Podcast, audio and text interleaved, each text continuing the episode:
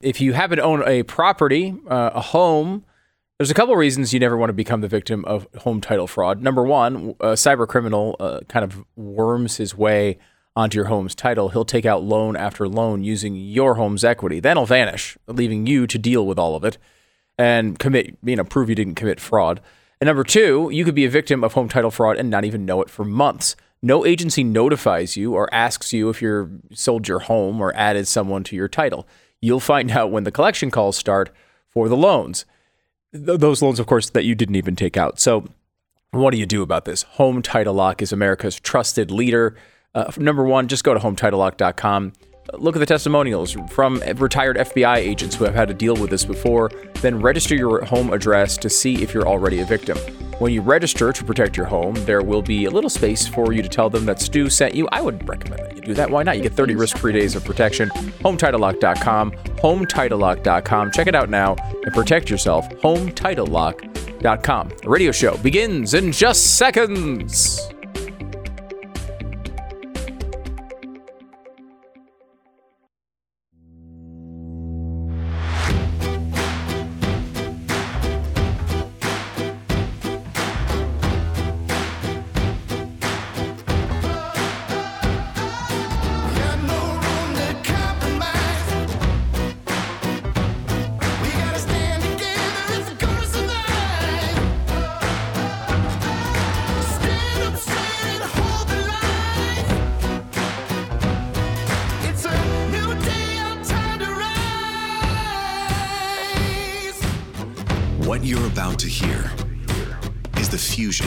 Entertainment and enlightenment. This is the Glenn Beck Program. Hello, America. Welcome to the uh, Glenn Beck program. It is uh, Thursday. There is a lot going on in the news today. Uh, Garland testified, I think, perjured himself. Thomas Massie uh, cornered him. We have all of the tape on that. Now the federal government is going after homeschoolers. They've decided not to raise interest rates yesterday, but left the market uh, feeling like, wait, what what is going on? You're you're saying one thing, but you're doing another. What a surprise! The uh, teachers union, Randi Weingarten, is just out and out lying now. And last night, the Fed, just the federal uh, federal government, decided they were just going to cut the wa- uh, razor wire uh, at the uh, border on uh, Texas at Eagle Pass. Just came in, cut it. Cameras were rolling. There were mm, about 4,000 Venezuelans waiting on the other side, and 14,000. And now it's a state of emergency in Eagle Pass. When is Texas going to actually become Texas? My first, or actually my second question to Ken Paxton, and we begin right now. Ken, welcome to the program. I'm glad this is all uh, behind you. Uh, it seemed to me to be an absolute witch hunt.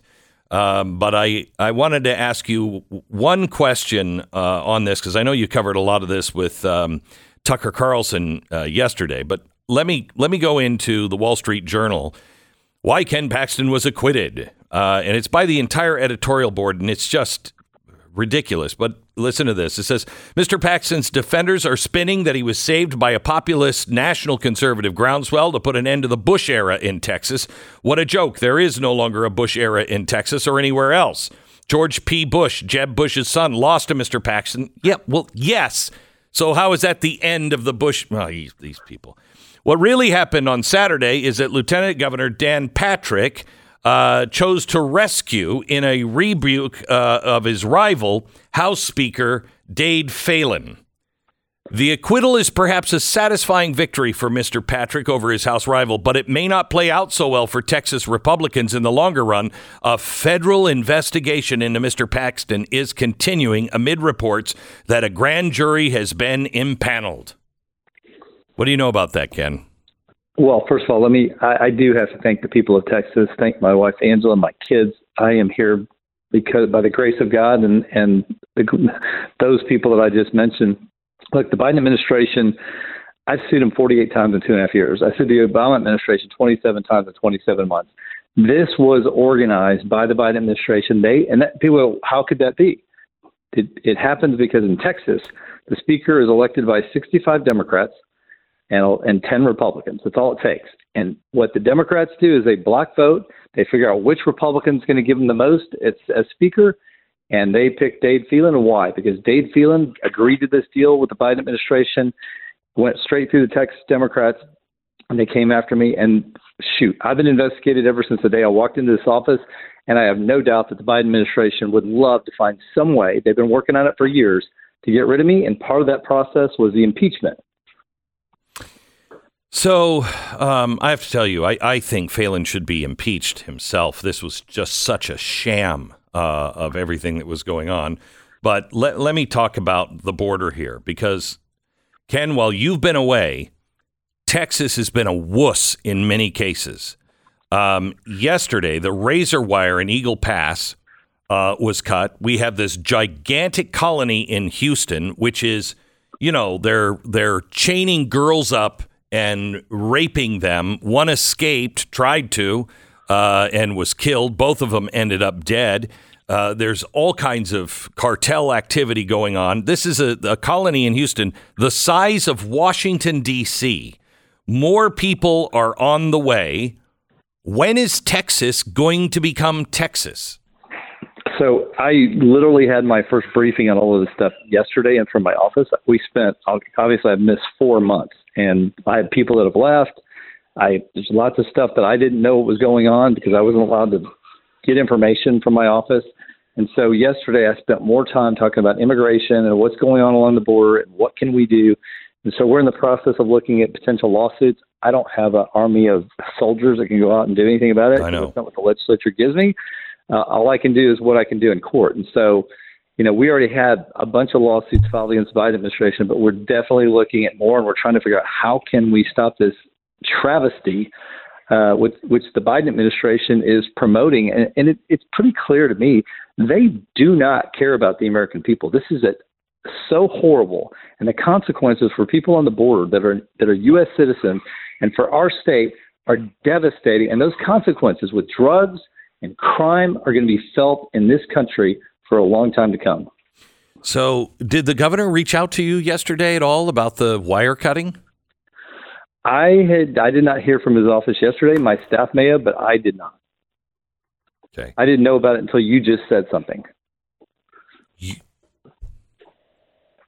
No one, no one from the governor's office called you about the federal government cutting the razor wire and letting thousands of people in across our border at Eagle Pass. No one called you. I heard about that story uh, on right before your show started as I listened to the news. That's when I heard about the wire. cut. I did not know. Okay. Uh, the um, you said to Tucker yesterday in your interview with him, and it just kind of it just kind of just went, and he didn't follow up. And I found this quite important. The Court of Appeals in the state of Texas apparently now you cannot prosecute voter fraud in Texas. Is that This is true? yes, that is correct. They struck down a law from 1951. And by the way, one, I have four things that I'm supposed to do under the Constitution. The final thing is such things as are required by law. And in 1951, the legislature directed the Attorney General. The only thing I have original jurisdiction on as it relates to criminal matters was voter fraud. And the Court of Criminal Appeals, all Republican, by the way. And by the way, nobody knows who they are. This is why I think they've been put there. And I'm, I'm convinced they're they're they're not Republicans because they struck down this law and it said that I don't have the authority to go to court as Attorney General because I'm in the executive branch. That, that was their rationale for striking down, saying it was unconstitutional for the Attorney General to be in court. And I'm like, is that the most insane decision ever? But they did it, and now it's up to the local DAs to prosecute it. Do Oh, you my think gosh. The Travis County, the Travis County, the Dallas County, the Harris County, which is Houston, Bexar County, they're not going to prosecute voter fraud. Guess what? They just opened up voter fraud, and the the people of Texas need to know that. And there's three of the nine members up coming up in March for a primary. We have to find people to run, and we have to beat those people, or we are going to lose the state. Because I tried to get this law passed again, so that I would have I could start doing it again and make them strike it down again. And guess who killed it? Dade Phelan. I called them. He never returned my calls, but he, I was told by his team that they had they didn't have time to pass this law, even though I got it. Oh my Senate. gosh. That's where we are with Dade Phelan. That's where we are with the Texas House. And that's where we are with the Court of Criminal Appeals that no one knows. And by the way, that is our highest court. It's like our Supreme Court. We're only one, st- uh, one of two states that has this for all criminal matters. So I have no appeal right. So when they strike down this as unconstitutional and say I can't prosecute voter fraud, I have no ability to get around that. I'm stuck. And that's what I'm trying to fix. Okay, so who needs to be called? The the House? The House needs to pass this next time. It's a lost two years that I can't prosecute voter fraud. And in March, I'm I think we're I think we're going to have three people to run against the members of the Court of Appeals. We've got to get those people elected because we lost eight one, and if we can get three new members, we'll at least be five four, and we'll be sending the message: you cannot strike down. Uh, Okay, who are those three members? Who are the three members that are that Oh, are I do not have that off You don't the top have of it? my head. Look, I I'll yeah, find and I them. bet you. If, yeah, three members are going to be up this time. I think uh, one of them's like uh, Michelle Slaughter. I think Barbara Hervey, and I'm trying to remember the, the third one. I think those are the three that are up. Okay, we'll find out. And uh I, big I, deal, I, don't. I don't think there's any more important issue than making sure we fix that court. Because why did this we're- happen? How did this happen? Okay, so I think George Soros, in my opinion, Okay. he's not, he was trying to do three things. One, get the DAs elected in these liberal counties. So he he beat all these Democratic DAs that were prosecuting crimes. He did it in Travis County, an unseated Democrat there that he did It was actually prosecuting crimes. He did the same thing in San Antonio. So he got control of that, knowing full well that this would affect vote, voting. Second, he put he helped put nine members on the Supreme Court, actually eight. Kevin Yeary is awesome. Uh, the other eight, no one knows who they are, and I think he, because Republicans don't know who these people are, um, he was able to get these members of the court to strike down this law. And then the third strategy was get rid of me, and then there's no hope. There's nowhere to go. So that was the goal. They didn't get rid of me, so there's still hope, and we've got to change the Court of Criminal Appeals, and we've got to get the House next time to pass this law. You know, Donald Trump said yesterday. Let me see if I can actually quote him on uh, on something. Uh, he said yesterday uh, that we, if there is a defeat in 2024, um, it will mean the end of the country. The 2024 presidential election will be nothing less than the final battle for the U.S. I'm beginning to think that that is absolutely true if we make it to 2024. I, I told him uh, when he was running for reelection in May that I was fighting a battle to stop massive mail out ballots in all the biggest counties Travis County, which is Austin, Harris County, which is Houston. We had 12 lawsuits. And I said, if I don't win every single one of those lawsuits, you're going to lose Texas. He's like, what? That's not possible. I said, it doesn't matter what your polling says. If they can send out six or seven million ballots, or just one county, say Harris County sends out 2.5 million ballots, you won by 600 votes, 600,000 votes, you're not going to win Texas. They will count votes because we can't verify if they just mail them out to everybody and there's no signature verification, which is still not even the best way to make sure people are voting right. And we have no way to verify. They're going to be able to cheat, count as many ballots as they want. They'll figure out how much what their numbers are. And guess what? We stopped every one of those 12 lawsuits, even though we were we were in terrible places with terrible judges. And I watched election night, and I was like, "This is exactly they're gonna they stopped counting votes for a couple days. Why? So they can figure out how many votes they needed to count with these mail-in ballots." And that's exactly what happened in these other states. And whenever I bring it up, they say I'm crazy, but that's exactly what they did. You know, one thing I really worry about is the number of uh, illegals in our country, the ones that we don't even know about. We already, since Biden got into office, we have already passed the population of 15 different states. Combinations of three states uh, would equal the amount that has come in. Um, it, it is, it's, you're seeing crime and everything else, and we're only seeing the surface of this. Um, I, I wonder if Texas can stand. How much is this changing? If they can just uh, register uh, or or get people in here to do uh, voting, which is their plan. Beyond that, the crime, the uh, social services, the hospitals, I, I, I, we're so close to the border. If we don't get this border sealed, we're done. No, this is the plan. You know, people are like, why is Biden doing this? Two reasons. One is the first reason, voting. Getting as many of these people into Republican states so that they can become voters, whether it's legal or illegal. Right now, they can vote illegally, and no one's going to do anything about it. It won't matter. Second, they wanted to get as many people, uh, illegals, into these Republican states because guess what? We're doing better than the Democratic states. We have low taxes, less regulation, more opportunity, better governance, and they want to bring in more problems. They want to take us down because the story is too good for Texas and Florida and Tennessee and Utah. The Republican states are successful. The Democratic states are losing people because people are voting with their feet. And the Biden administration said, okay, we'll make you pay for it. We're going to make you pay for all this stuff schooling, health care, law enforcement, crime. Your kids are going to die. We're going to get you. And that's what the Biden administration is all about. Well, uh, any good news to report? Uh, yeah, there is a God and there's always hope. Yeah.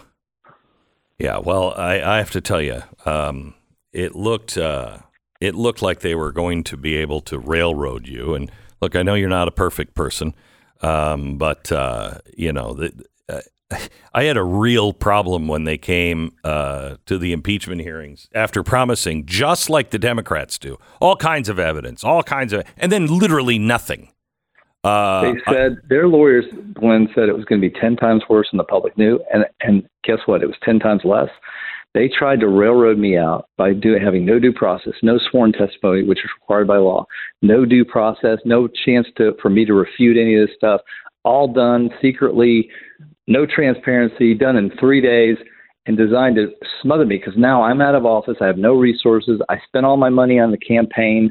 I had no I had no lawyers. I had three months to figure out what they had, and they kept hiding the information, even though they were required to turn it over. They and then of course I had a gag order, so I couldn't defend myself. I couldn't go out and talk. I couldn't call you. On What the other it- hand, they had a, What- they were able to leak information to the press, and every day I was getting pounded. All of that was was against me, and yet because of the people of Texas, because of my strong family support, my wife's support, and because by the grace of God, you know, I just decided I'm going to fight this to the last second. I will not resign because if they win this, then they can just do this to anybody they want. I will not let the voters down. So, so who's going to pay for this? I mean, is any is any investigation? I don't want revenge. I want this not to be able to happen again. No. So Dan Patrick, God bless him for this. He he called for an audit, which I think is fair because they were trying to hide how much money they were spending.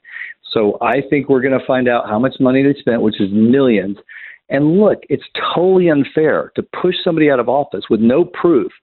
And then I've got to go pay for it and I could lose just because they have all the money from the taxpayers and I'm left with just nothing. Most people would not have made it through that with no resources. And that is unfair for the House to be able to like suspend me with no proof and then take away Glenn Hegar, the comptroller, illegally cuts my salary off to punish me, even though he had no authority to do that, and he still hasn't started my salary back.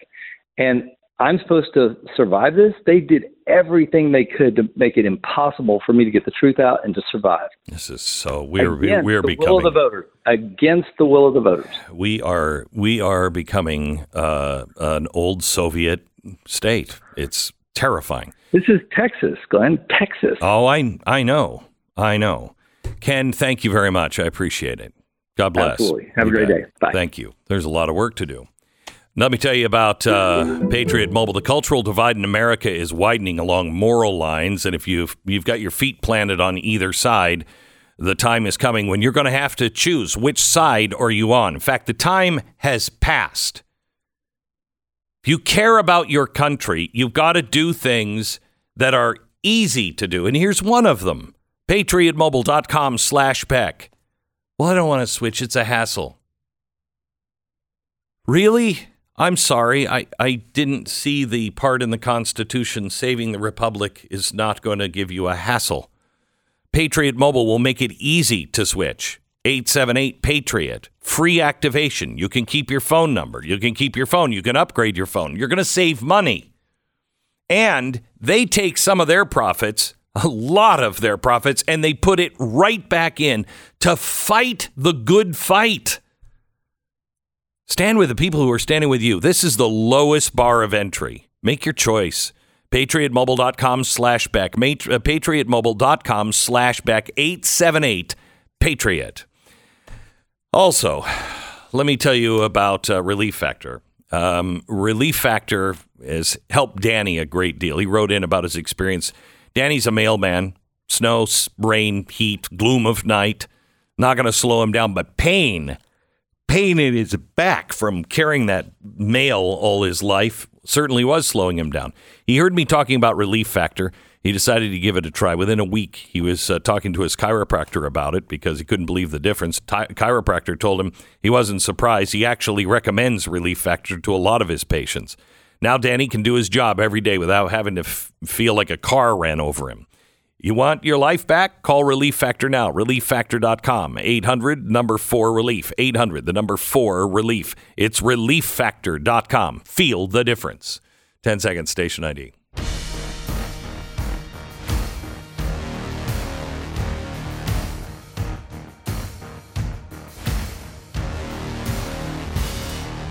My Meet the Candidates podcast series continues with Ron DeSantis today. He's coming into the uh, studios this afternoon.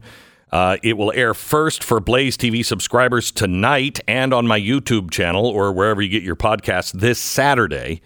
Uh, it's uh, just a reminder the podcast series is open to all presidential candidates. Well, Asa Hutchinson and Doug Berman, Bergen are not probably. Doug Burgum, Berg, whatever. Bergamentum. Yeah, we've in, we've extended an invitation to everyone campaigning, everyone from Donald Trump to RFK Jr. And we'd love to do a podcast with all of them. Uh, tonight, Ron DeSantis joins me. It's at 9 p.m. Eastern on Blaze TV. Uh, you can join us at blazetv.com slash Glenn. I got a lot of questions for him as the presidential candidate, Ron DeSantis, joins me tonight. Holy cow, is, I mean, is there any let up of what this government is doing? How come you won't talk about Ron DeSantis? How come you won't talk about Donald Trump? How come you won't put him on your podcast? I just said- How come? How come? Oh my gosh. You're not talking about Nikki Haley. Why aren't you talking about Nikki Haley? I've you had Nikki DeSantis, I've- or Mr. DeSantis booster over here. Well, I'll tell you what. You I've won't had- talk about Donald Trump. I've had. I've you won't had- talk about Asa Hutchinson. Uh, you no, won't I talk. won't. Oh, oh, it's true. I won't. I won't do that. That's I every single that. comment. No matter what, whatever whatever candidate you talk about. Yeah. Hey, you won't talk about all the other candidates I want you to talk about. yeah. American Financing, NMLS Uh. 182334, www.nmlsconsumeraccess.org. Okay. Sometimes it seems like the moment you open your eyes in the morning till the moment you finally get them closed at the end of the day, everything in between is just a blur. If you are a fiscally responsible person, you should find a little time in your day today to give the mortgage consultants uh, over at American Financing a quick call. Here's what that call is going to do for you. They're going to look over some of your finances and see if there's some areas that can be improved. They have salary based mortgage consultants whose only job it is to get you into the right home loan and to save you money. They won't do business with you if if they can't help you, if they if it doesn't work for you. They are not incentivized just to sell you a loan. Uh, also, if you don't qualify, your credit score isn't perfect, they can help you out. They've got a program they're putting people through to boost your credit score, and it's absolutely free. American Financing, 800 906 2440. 800 906 2440. AmericanFinancing.net.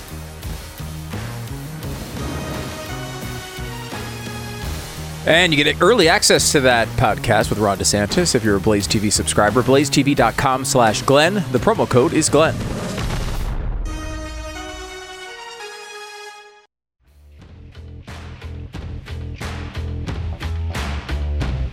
From the uh, White House pool reports, uh, there was a fundraiser with President Joe Biden yesterday.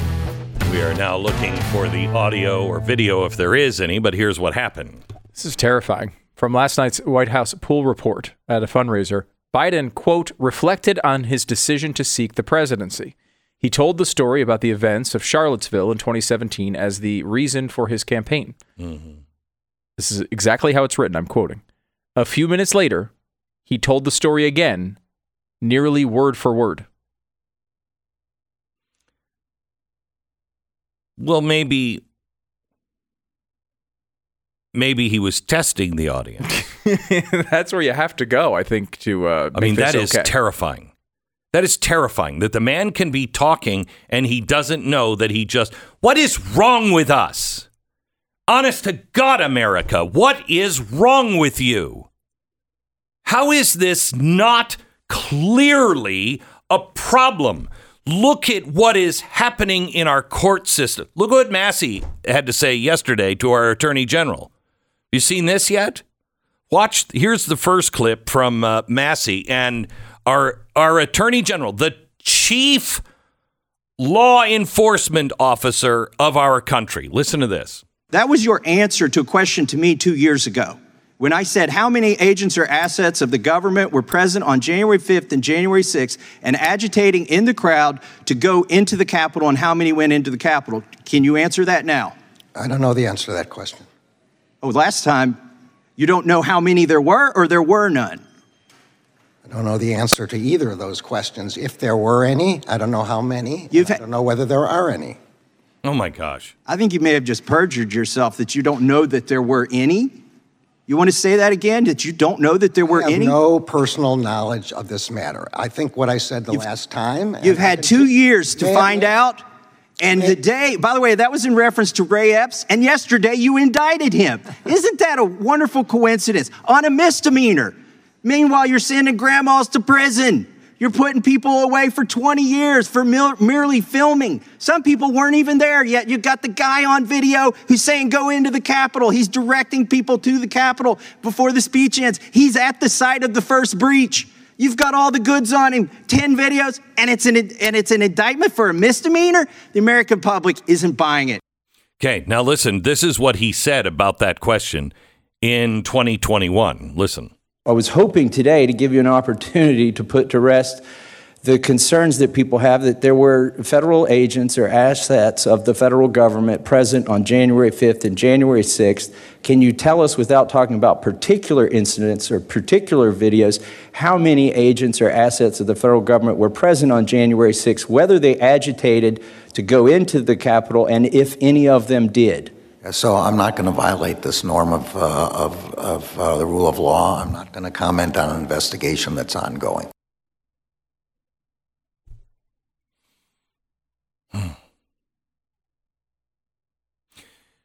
How do you how do you investigate January 6th and you don't you haven't even asked if we had any agents on the ground? How is that even possible? How's it possible? Is anyone else beside people who voted differently than Joe Biden?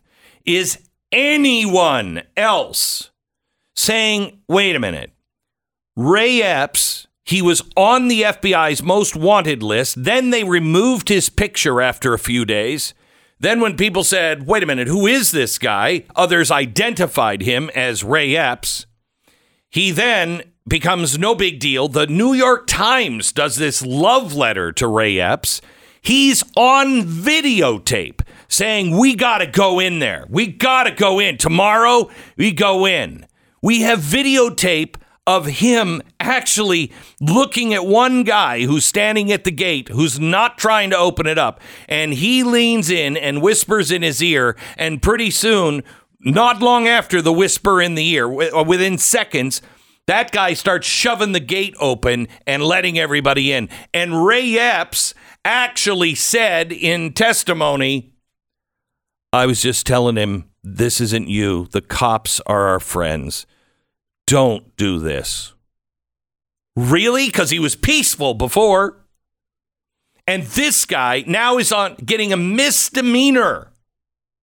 He's everything the Biden administration says is a problem. He's everything. All of the people that were there around him when he was given the speech the night before, everybody around him, Trump supporters, real Trump supporters, were shouting, Fed, Fed, Fed, because they sensed this was a setup. Does anybody have a problem with that? Does anybody have a problem with what uh, Garland is doing, slow walking every investigation in Washington and then putting grandmas in jail? Look, we don't usually prosecute people who lie on their form, you know, for their gut. You, excuse me, what? You, this administration, this one, isn't looking for every opportunity to put somebody in jail? A white guy? Huh.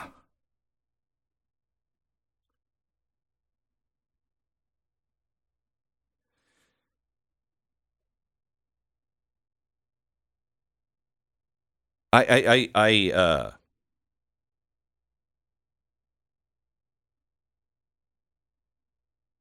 I'm not sure I know how to help anymore. I really don't. I, I'm I'm I'm I'm having a very difficult time uh, because the hour is growing very very late, and I don't see the movements. Uh, I you know here's what I see. Here's what I see.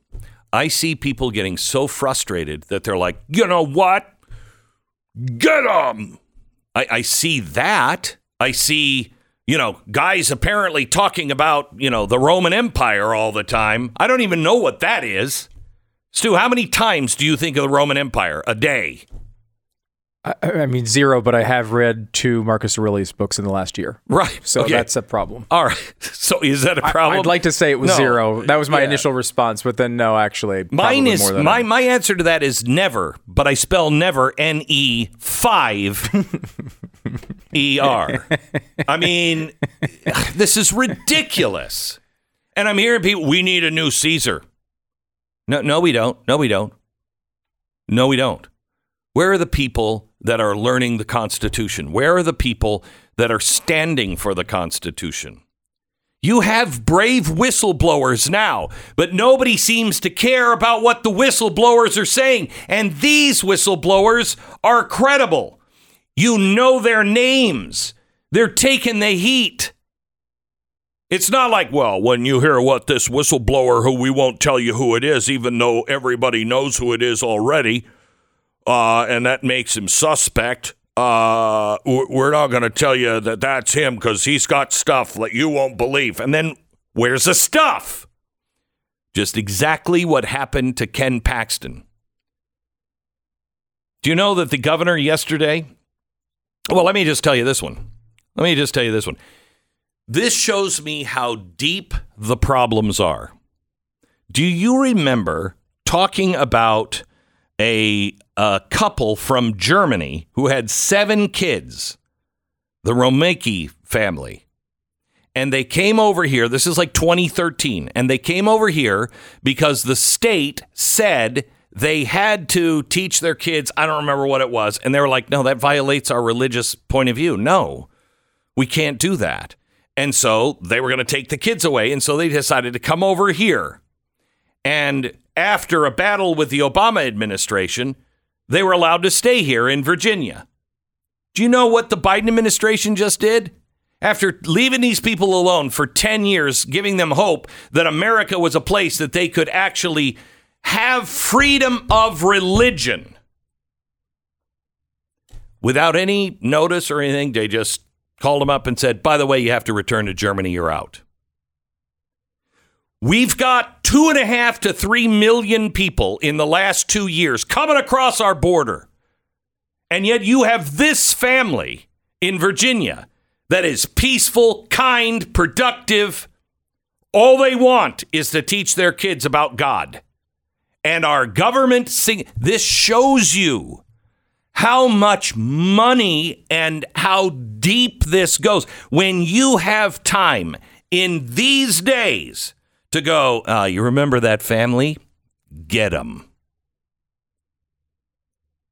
The governor in Pennsylvania yesterday just signed uh, a new order where now you can be registered to vote with your driver's license. Okay. Except that's not what the law says. The governor cannot do that. The legislature has to. And they currently have a system where you go to get your driver's license and you have to check a box. I want to v- register my vote now or not. All you have to do is check a box. That's too much work. They took the box off. The governor did it by himself, disregarding the Constitution of Pennsylvania. Don't worry, they can do it.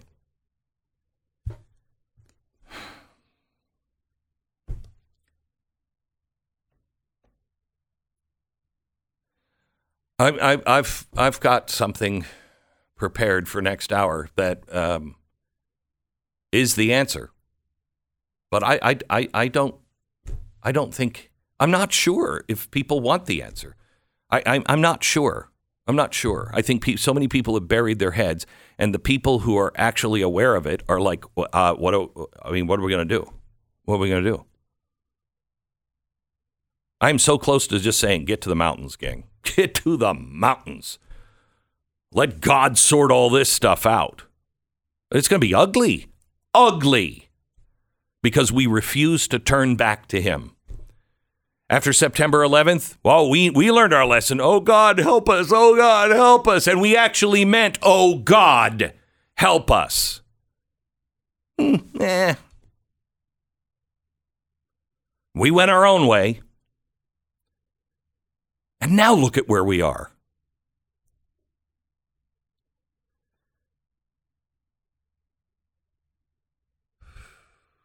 I pray for you every day. I ask that you would pray for me and my staff and for guidance. I don't I don't even I, I'm getting to the point where I don't know what is true anymore. I don't know it's I don't know what's true. I mean, I've been duped and fooled so many times in so many ways that I'm I'm like, you know, and and it you know, I believe in the best in people. I, I believe in the people of America. I believe in you. And I know we can turn this around. I just wonder where the hell our armies are.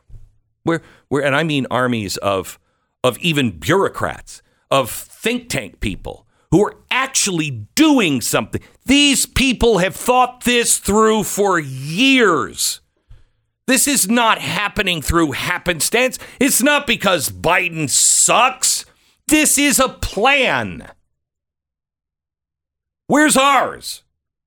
Where is our where is the group that is we can coalesce around?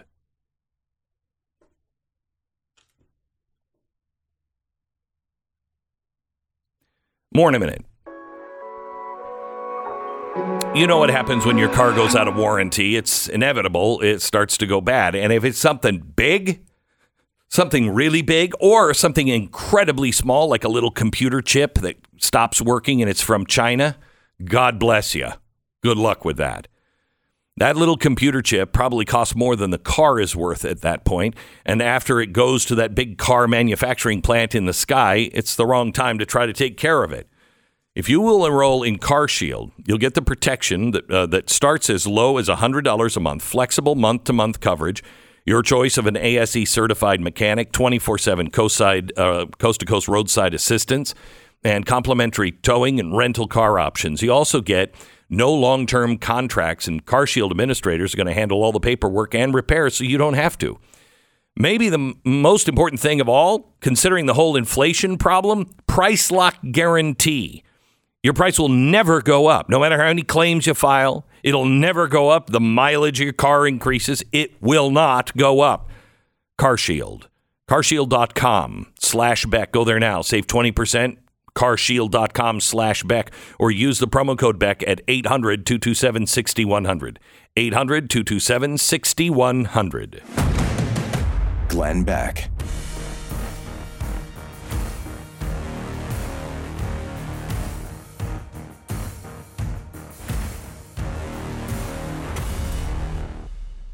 If you're someone who takes shooting seriously, you know that getting good requires a ton of practice. It's not easy. And that practice used to mean spending a lot of ammunition at the range.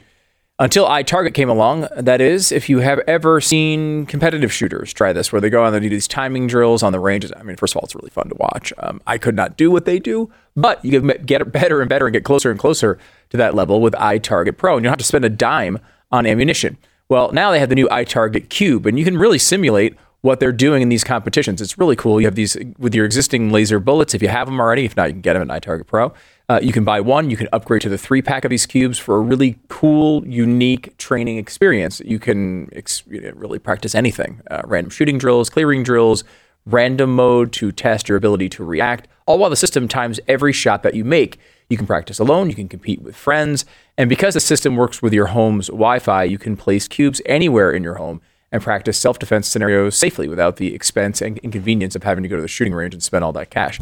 Um, if you want the benefits of staying in practice, if you want none of the drawbacks, then iTarget is for you. Right now, you can save 10% plus free shipping with the offer code BLAZE10 when you go to itargetpro.com. itargetpro.com. Code is BLAZE10.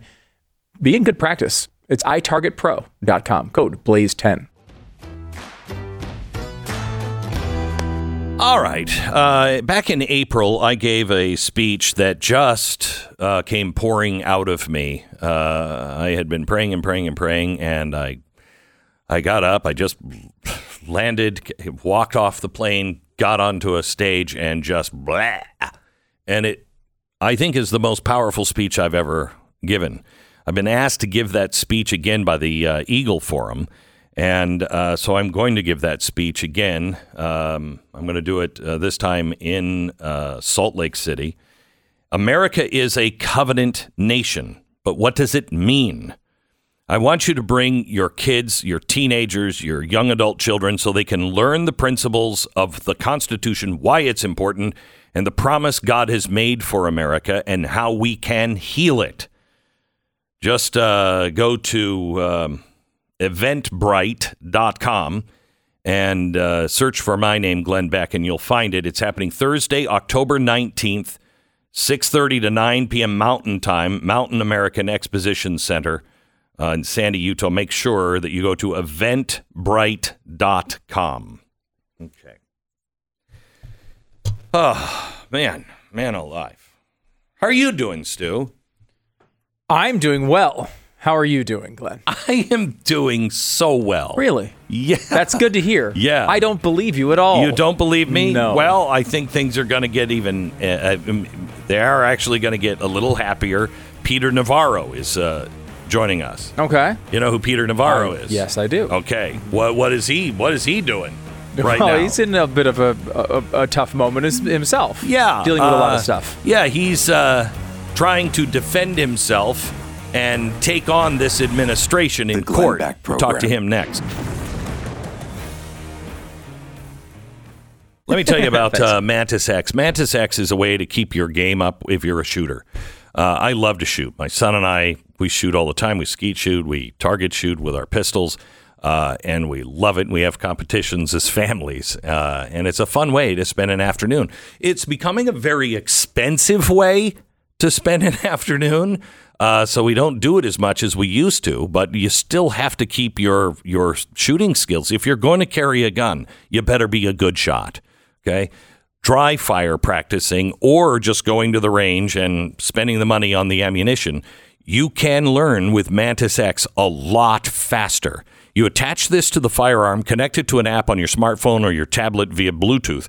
Then, whenever you're actually firing rounds or dry fire practicing, it gives you instant feedback, shows you exactly what you're doing as you pull the trigger. It is literally like having a firearms instructor who never misses anything right next to you tells you exactly what you need to do to improve. Most people, in fact, it's 94% of the people improve within 20 minutes of using Mantis X. It's really, really great. MantisX.com. MantisX.com. This one, in my opinion, is a no brainer. MantisX.com.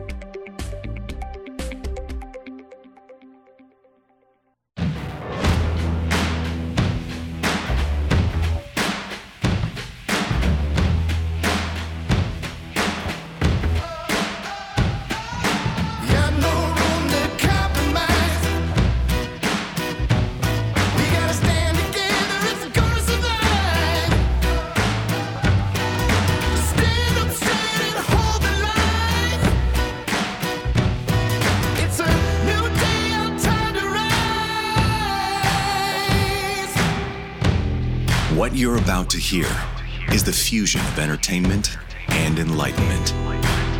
This is the Glenn Beck Program.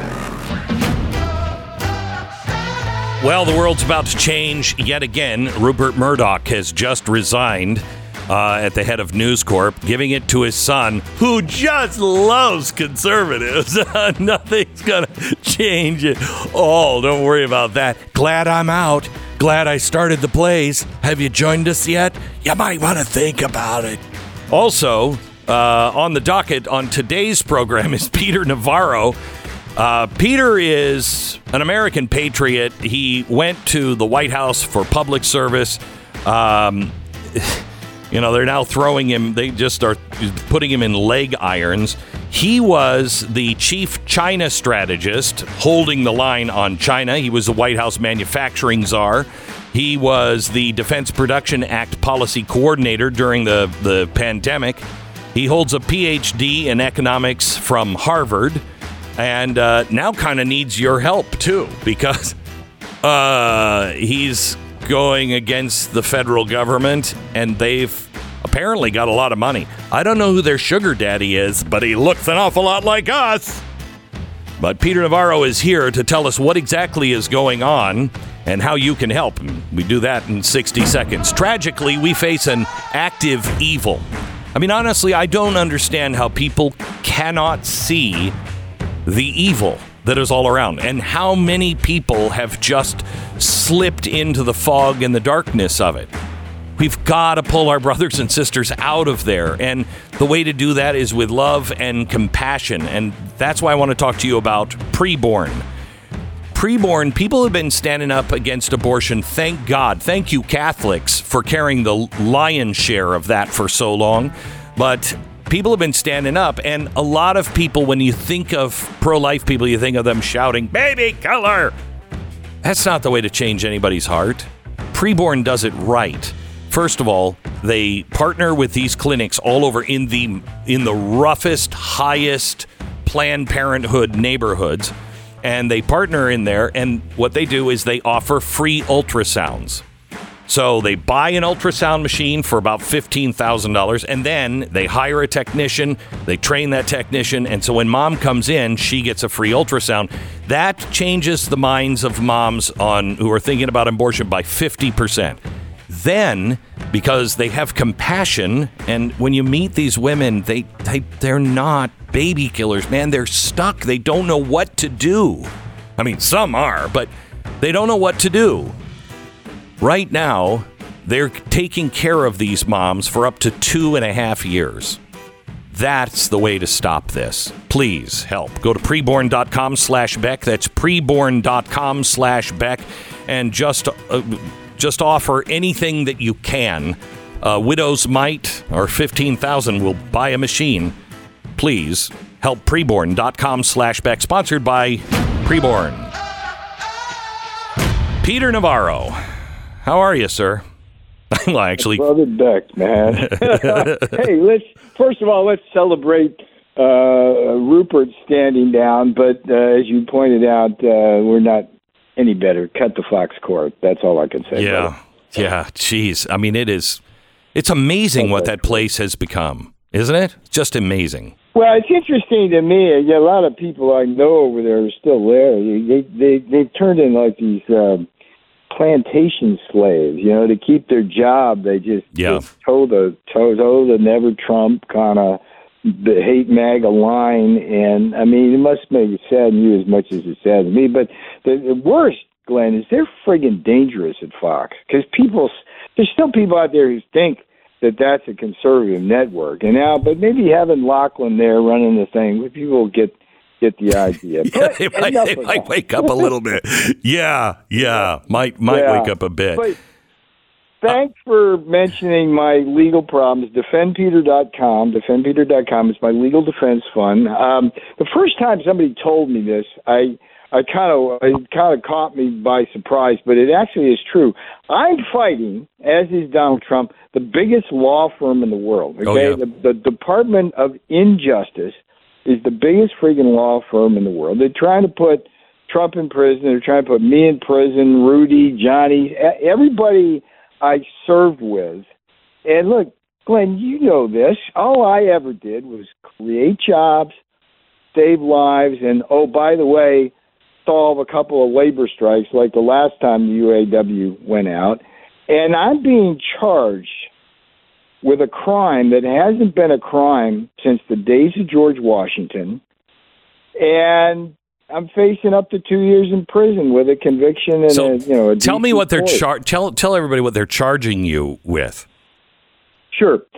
The uh, the the charge is failing to comply with a congressional subpoena. Okay, so I get the subpoena from uh, the J6th committee. Let's remember nine people, seven of them Democrats, rabid Trump impeachers, two RINOs, and Liz Cheney and Kinzinger. I mean, a total witch hunt, as the president often would say.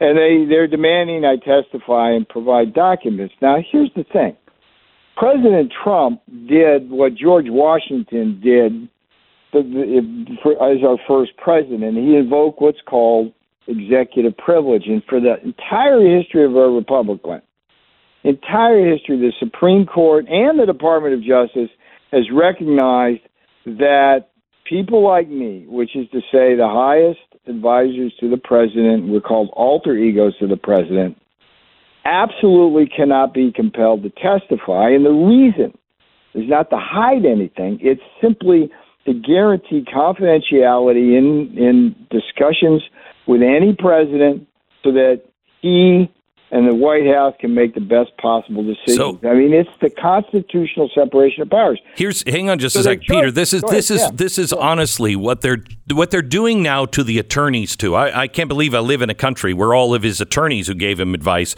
are also they didn't do anything wrong like in uh, Watergate where they were involved in the crime. These guys were giving advice just like you to the president. And the reason why you have to have that is because sometimes when you're spitballing things, you'll say crazy things. I don't know. What do you say we just take China and flush them down the toilet? You, and everybody goes, Peter, we're not going to do that. Okay. Well, if they if that's not confidential, everything comes out that you're just spitballing and no one will give honest advice. That's the problem with this. And and, for in the, like the George Washington Jefferson times, it would be like let's say you you sign a treaty with France, right? And it turns out that in discussions, France could have got a better deal, and then it comes out afterwards. It's like you know, I mean, it's just it's just wrong. So I found myself um, in the crosshairs of the J6 committee. And President Trump, I told, I said from the very outset, President Trump has invoked executive privilege, not my privilege to waive by law. Go negotiate a waiver of the privilege. I'd be happy to cooperate with you. Okay, and that's the way it went. They never contacted the president, um, and down the road they go after me, and here I here This I sit. crazy. But this is important, Glenn. Um, my my my attorney, there's two of the guys, Stanley uh, Woodward and Stan Brand. Stan Brand is like these guys are the top-notch constitutional scholars we have with respect to executive privilege in the country. We have a beautiful shot at the appeal. We always thought it would probably come to appeal because of how how the trial unfolded. But but yeah, if it's on my tombstone and says that I defended the constitutional separation of powers successfully, then yeah, I'll die a happy man. And and that's what this fight's about, Glenn. I'm I'm telling you, it's like they are destroying every aspect of our judicial system. Everything. And by the way, my buddies, they're not just trying to put them in prison; they're they're trying to disbar them.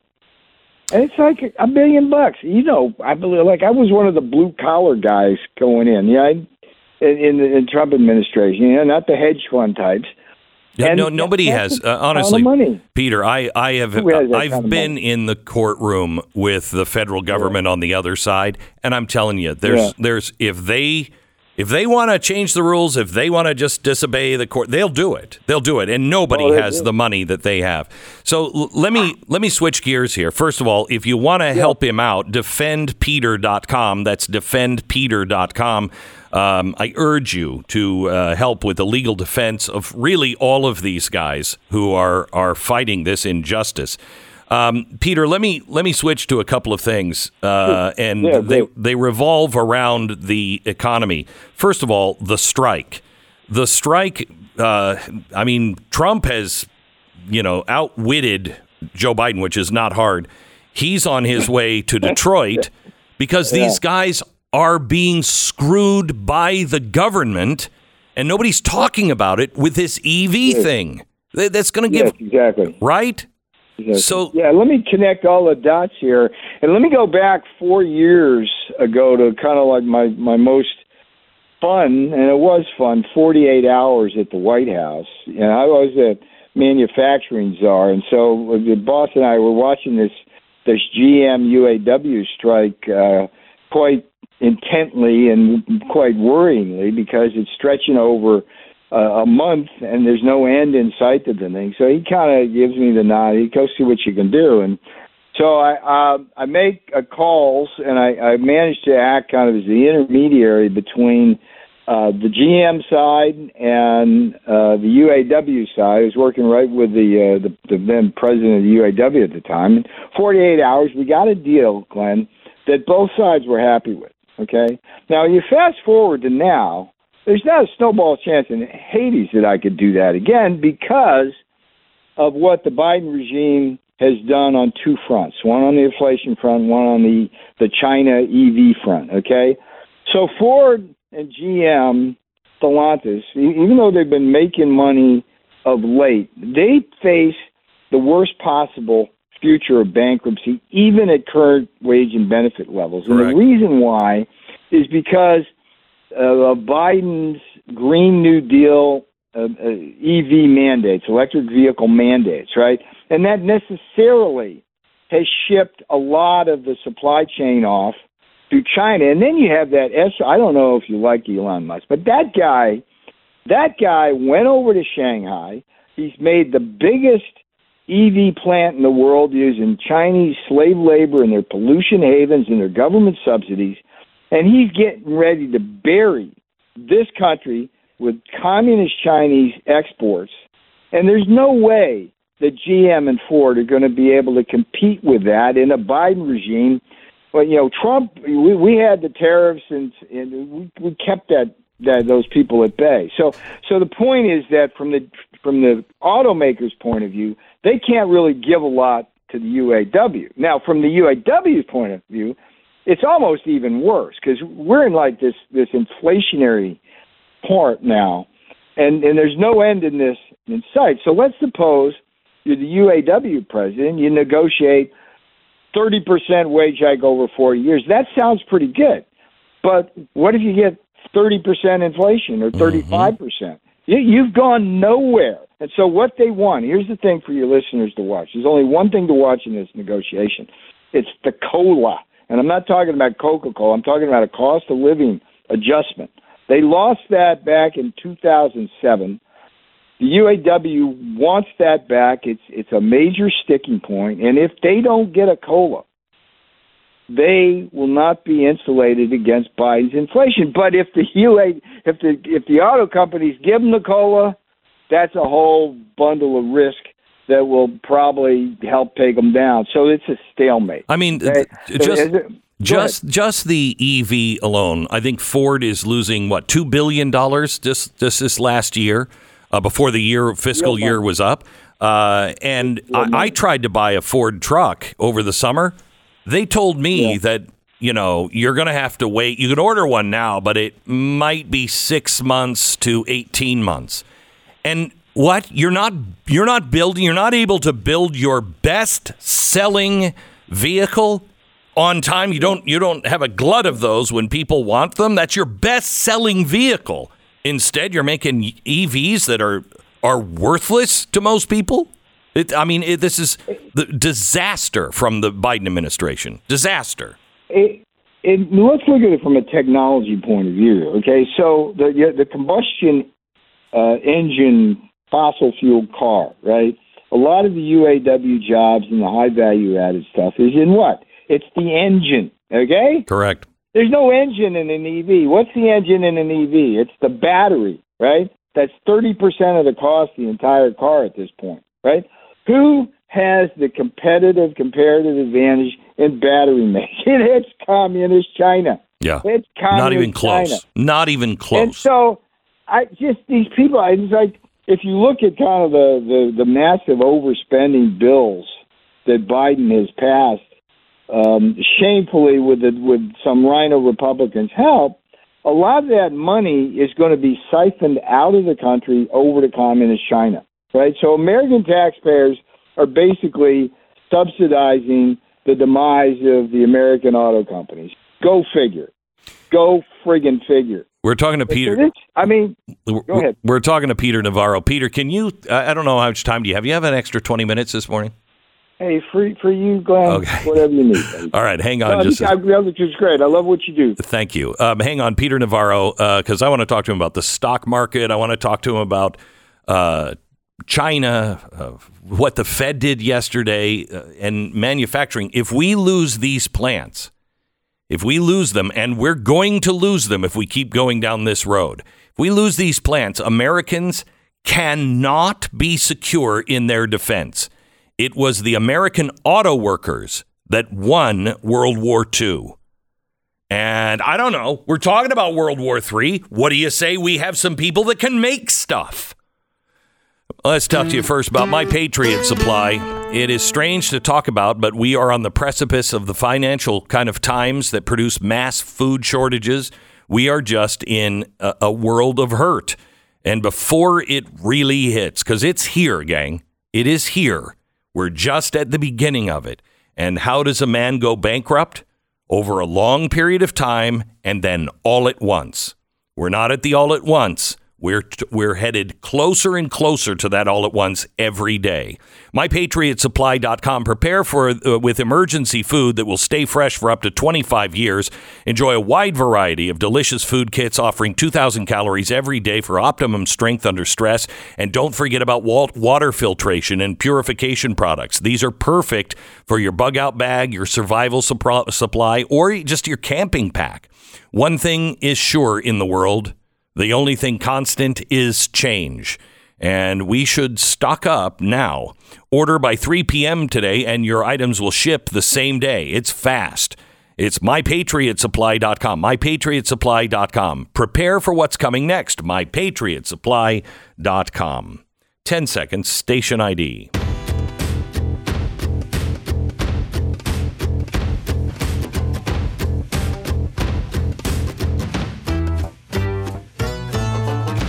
So, Peter, yesterday, Donald Trump made a statement that was pretty stark. He said, I don't think we make it unless we can re- uh, replace this regime and clean it up. We don't survive past 2024. Do you believe that? Uh, I do, and the the problem we have is is twofold. One is the whole geopolitics of communist China, Russia, Iran, North Korea. Uh, but the other one that's going to hit kind of more immediately the American people um, is the economic consequences of Biden economics. And what, what we have here, you know, I'm I'm old enough um, to have been a young adult during the 70s Mm-hmm. uh, when we had it was 10 years Glenn, 10 years of stagflationary times which was a combination of, of inflation and slow growth and recession real wages fell. I mean it was these were like times when mortgage rates were like well 19. over 10 12 percent and stuff like that. So what we have now with the bidenomics is this kind of massive overspending which has created this fiscal Keynesian stimulus, which gives us the illusion that that there's growth and that the unemployment rate's low, but it's careening us towards a fiscal cliff because of the massive debt that we're just I mean, we are putting up record numbers of debt. And so what's happening is the the mortgage rates and interest rates are are are, are going up. I mean, oh, seven percent over seven percent for a thirty year fix. But if you try to get like a homeowner line of credit right now, it's ten percent already. And then what that's doing at the commercial sector, it's wiping out commercial real estate, it's wiping out all these financial sector um, banks and organizations that make money on deals. And and there's no end in sight. And the only way the Fed thinks it can solve the problem is by putting blue collar people out of work to stop wage price spirals. And so that's all unfolding. It never would have happened during the Trump years because we understood kind of the difference between structural engines of growth, which are good, and, and Keynesian ones, uh, which can get you into a whole world of hurt. Well, it, so so th- there's all of that going on, and it's the stock market. I mean, it's well, not let's get pretty. let's get to that here in just a second. And and Peter, it's not that you guys understood it. It, it's that they are trying to dismantle the capitalist system. They, it's not that they don't even know how to run it, which they don't.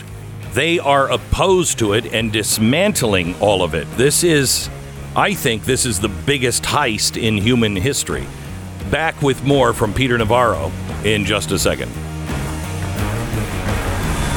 The Glenn Beck Program. What if I told you that it's not only possible to get rid of your pain that you've been carrying around for so long, but you could actually potentially go back to feeling the way you used to?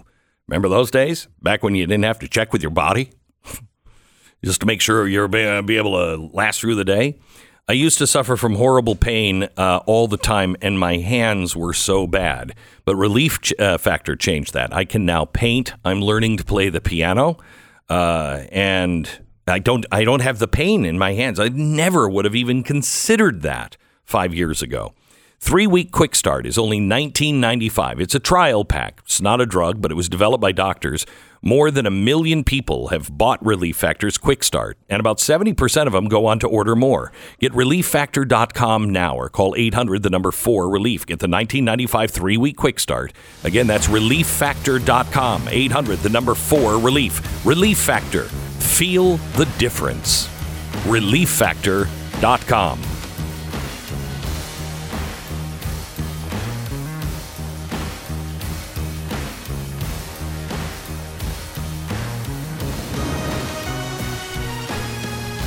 You've seen what the media is doing. Now is the time to push back. Join Blaze TV, blazetv.com slash Glenn. The promo code is Glenn.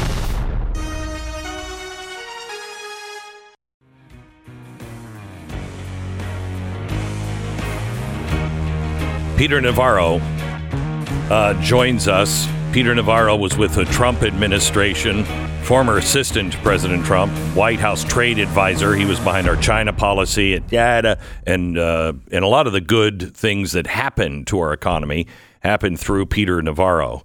Uh, we're glad to have him on uh, today's uh, broadcast. I, I Peter, I, before we move on, let me just ask you: um, in the 1980s, we had the same kind of policies from Jimmy Carter, and we had we had to jack up interest rates to 19% to be able to suck all that money back in and destroy it.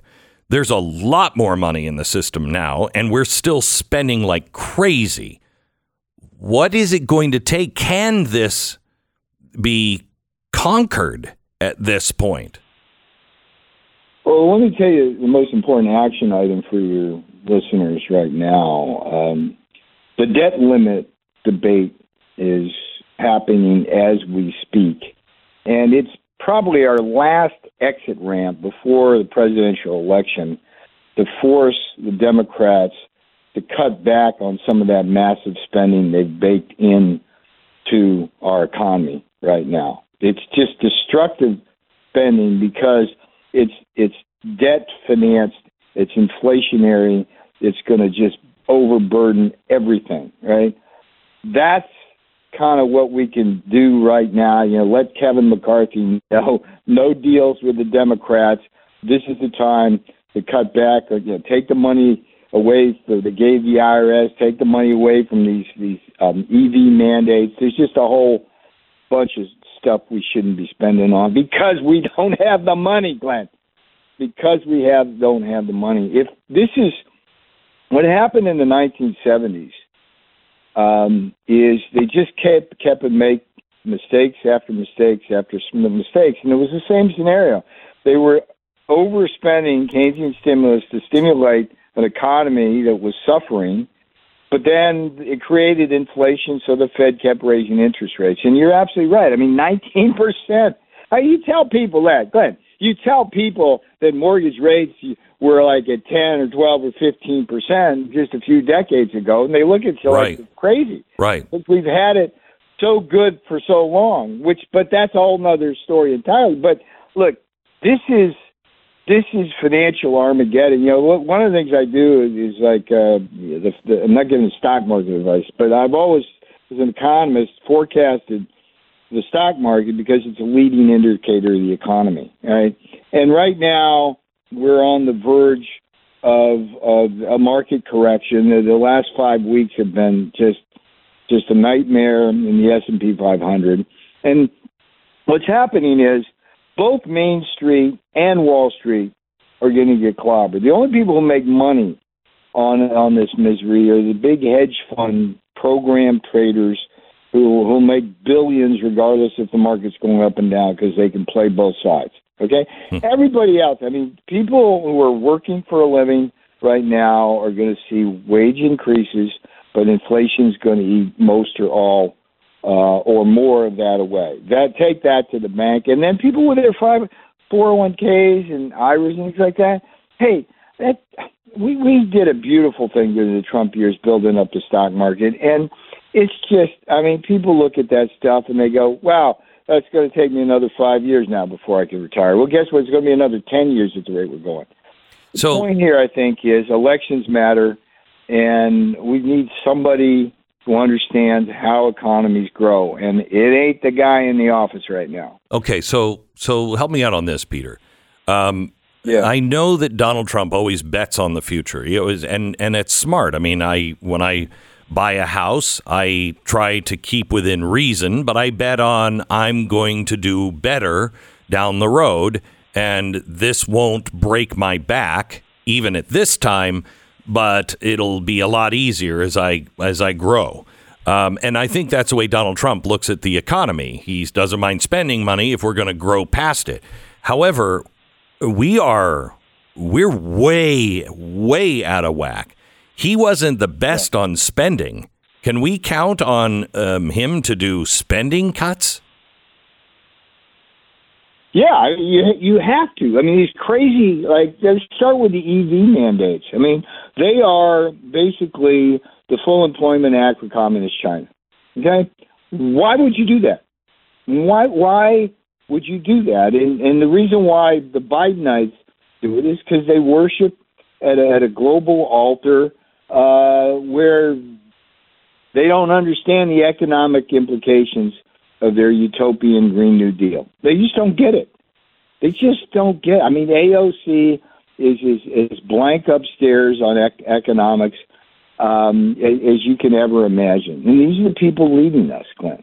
You know, elections have consequences. Now, when if, if Trump gets in in 2025, um, absent look right now, right now, over the next 30 days, we've got a chance to at least negotiate some of that excess spending now. Okay. So tell me, because tell the uh, average person why the government shut down. You shouldn't fear it. Because the alternative is the continued reckless spending that's going to destroy this country as we know it. And that's not hyperbole. That's just fact. That's just fact. If you I, look, you got to remember Biden as vice president Obama in eight years doubled the national debt from 10 to 20 trillion. Okay, think about that. 10 to 20 trillion. They doubled it in their eight years. What Biden is doing to the debt as we speak is going to be even worse than that. And we're only like, what, three years into this nonsense. It's like, um, and it's all loaded in there. And, and McCarthy, good God, I don't know what that man was thinking when he agreed to everything he agreed to. Him and McConnell. It's like, it, it was a, it was, you know, the, the corporate uniparty basically pushing us that. So my point here, Glenn, I, I want to give action. You know, they want to give them some action. It's like tell the Congress um, to cut back on their spending as part of the debt limit deal, and don't fall prey to the sky is falling crap that's happening. Uh, that, that, that they're going to say is going to happen, and it, it's very simple. So you see a uh, a crash coming, or not a crash, but a correction coming in the stock market. Um, how long? Well, one man's correction is another man's crash. Right. I mean, we're losing. We're going to lose anywhere from fifteen to thirty percent of value. In the, Holy the S&P cow. 500. We've already lost. Look, the last five weeks. Um, you know, we're down another percent today as we speak. I mean, you know, maybe about. But look, um, why would the stock market go up other than the fact that we've been throwing too much money fiscally into it and there's just a lot of money sloshing around. Okay? It's a it's a faux bull market. Okay? It's just it's a faux bull market. How how Period. full stop. how much time does the dollar have as as the global world reserve currency and actually being something that uh, has value? Well, there's two competing forces there, and and it, it's like the Kentucky Derby. You know, like you can watch them kind of kind of going around the track. On the one hand, you've got all the rogue nations that don't want to get sanctioned by the U.S. government for their bad behavior, trying to establish their own currency, with principally the communist Chinese currency, and that's the BRIC countries. You got you got Russia, you got China, you've got all the oil emirates who don't want to be on the dollar. You got India stabbing us in the back, and from a st- population standpoint, it's it's well over half of the world. Right. Okay. Right. Um, so that's going on, but the the problem is also for people who want to get sucked into that. That that has its own risks. So you know the dollar, it's it's kind of like like the the lesser of of all the evils, right? Even though things are getting more and more unstable here, they continue to get even more unstable in the world. I mean, you look at communist China, right? It's like money's corporate money, except dumb Elon Musk, the smartest, dumbest guy I've ever seen. He's like a lot of that corporate money's coming out of China now because they know that China's about to invade Taiwan. You know, maybe tomorrow, maybe next year, certainly within the next five years. What's that going to do? it's going to put a, a you know, there are going to be seasoned Tesla plants uh, there when that happens, and it's going to hit the fan. So, point is, you ask me where this dollar goes. It's like, well, it's it still has attractiveness because everywhere else has so much unattractiveness. But China's coming hard with their brick zone on us. And look, um, people to preserve their wealth, to protect their job, you know, they need to be financially and economically market literate. And, and that's a tall order, okay? Because yeah, I've got good friends now who look at their 401k and it's like they've lost, you know, like a third of it. And they they ask me, I go, I look at it, I go, wow, your stockbroker's got you in highly speculative investments, and you're you're 55 years old. What? Why do you do that? Well, you know, that's what these guys do. So, anyway, I, I don't want to be Mr. Gloom and Doom. I'm not that guy. Okay, I'm, right. I, I know That's me. That's my job. in this country is the strongest in the world, but but under proper stewardship. And I can't think of of somebody worse running the White House right now than Joe Biden because everything he is doing is wrong geopolitically and economically. So, in terms of what you can do in the short term, it's like call your congressman and say, "Hey, reduce the spending or don't vote for that debt limit increase." Okay, that that's that's the deal. It's like we got to cut trillions off future spending, or or we're going to be in trouble. Okay. Um, and then in the meantime, 2024, November 2024, pick pick pick your candidate. You know who mine is. It's Donald John Trump. And, and Glenn, thank you for the defendpeter.com plug there. Defendpeter.com. I you know I see this in real time, and it, we've already had a bunch of donations come in. It, it's helpful. And by the way, the site that you can go to, you can also send your prayers, and those are much much welcome as well. Defendpeter.com. Peter, thank you very much. Godspeed. You're a patriot, sir. Thank you. You're a patriot. Peter Navarro, defendpeter.com. If you were listening uh, last hour, I said I was going to share some things with you. I've moved that to the top of the hour so we could finish our conversation with Peter Navarro. Um, let me tell you about our sponsor. Kind of good timing. Goldline. If you're like millions of Americans right now, singing the Bidenomics blues, your family budget isn't just tight, it's suffocating. As he said, have you looked at your 401k? In 2022, Americans saw the most significant drop in real median income in 12 years.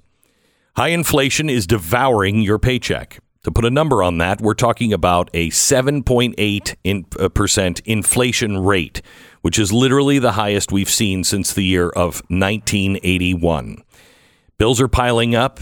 Uh, listen, if you have some money saved with all this turbulence, may I please uh, come close to begging you to look into gold or silver. I'm not saying it's right for you, it is for my family. It's tried and tested, and it is what the world always goes back to in the end. Goldline has an offer that's hard to resist this week. For every full ounce of fractional gold eagles per, uh, purchased, you're going to receive one free 10th ounce platinum St. Helena Trust Series coin. Don't let this deal goes uh, go by. Uh, pick up the phone and call them now. Just get the information. Call them at 866 Goldline, 866 Goldline, or goldline.com. Glenn Beck.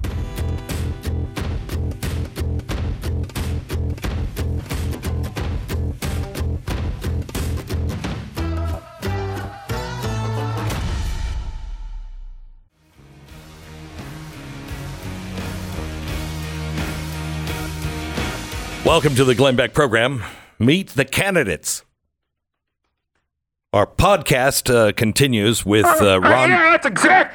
I knew this was going to happen. I knew it. Is this a Peter Navarro? Yeah? Oh, Mr. Trump thumper over here is putting Peter Navarro on the air for 40 minutes. Won't talk to Ron DeSantis. No, I'm- Ignores everything about Ron Ron- DeSantis. Okay. How come you won't talk to Ron DeSantis? Hey, primary primary guy. Yeah. Primary guy. What? Let me just say, meet the candidates. The Yeah. podcast series continues with I Ron know it is. DeSantis. Donald Trump. Again? Ron DeSantis Oh, today. How come you won't talk about Doug Burgum? Hey, thank you, primary guy.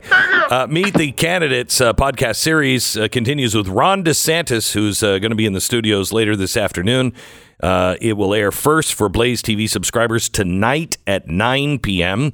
and on my YouTube channel and wherever you get your podcasts this Saturday.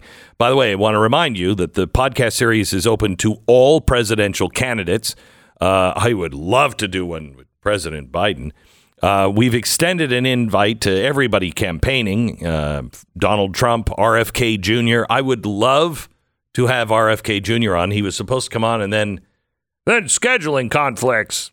I'd love to have him on. Love to have him on. Sure, would be riveting. Sure, that would be a riveting interview. And Stu is not going to be in the studio No. Stu really is. I don't like you've him. never gotten past. And again, like how how long do we have to keep playing this game like he's competitive here? Like he's he's down by he's down by what sixty points in this race? Yeah, notice you'll take down RFK, but you won't say a word about Biden. Oh, we're going to talk about RFK, huh? What about Marianne Williamson? How come you haven't put her on? I know you never mentioned her name. I know. It's, This is the season we're in. It's all crazy. Everyone goes nuts during primary season. Everyone complains. Hey, I was on Twitter yesterday. I was on Twitter yesterday. Notice you first of all, notice you don't call it X.com. Thanks a lot for that. But secondarily, I saw an interview and you haven't commented on it yesterday. How come you haven't commented on the thing that I saw on the internet? Why won't you do it? Why? Who are you protecting? Oh, ah. My God, you saw a thing. Good job, everybody. You watched something on the internet. Sorry, we haven't talked about all your internet viewing yet. You know, can I just tell you ah. the reason Drives me nuts. the reason I hired Stu originally is because he was the one that was going to calm me down. he was going to be the one that was, you know, That didn't hey, work hey, out. slow down, Yeah. slow down. I did. Uh, look, I'm not good at a lot of things. This is just one of them. That, but that's like your main oh, job. I- that's you're the one that employs me. I, I, it's your judgment at stake. I'm not going to fire myself. The Glenn Beck Program.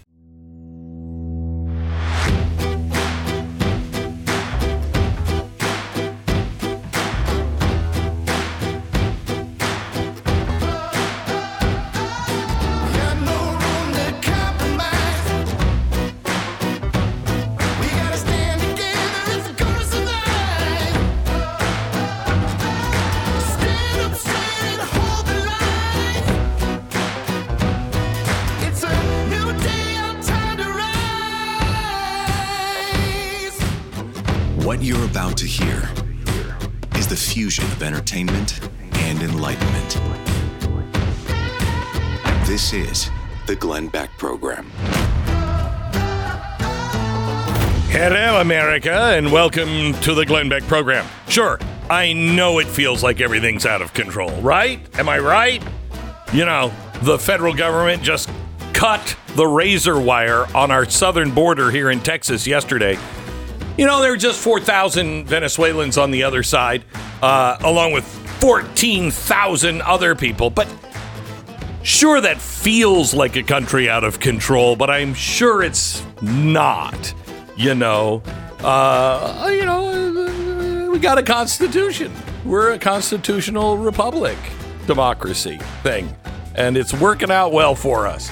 So, what do we do about it? I'll tell you in 60 seconds. First of all, I am so much into the history um, uh, of our nation and our family, and I will tell you when I found out that uh, I had a great great uncle and a great great grandfather die in the notorious southern prison camp of uh, of uh, Andersonville, and actually only one of them died.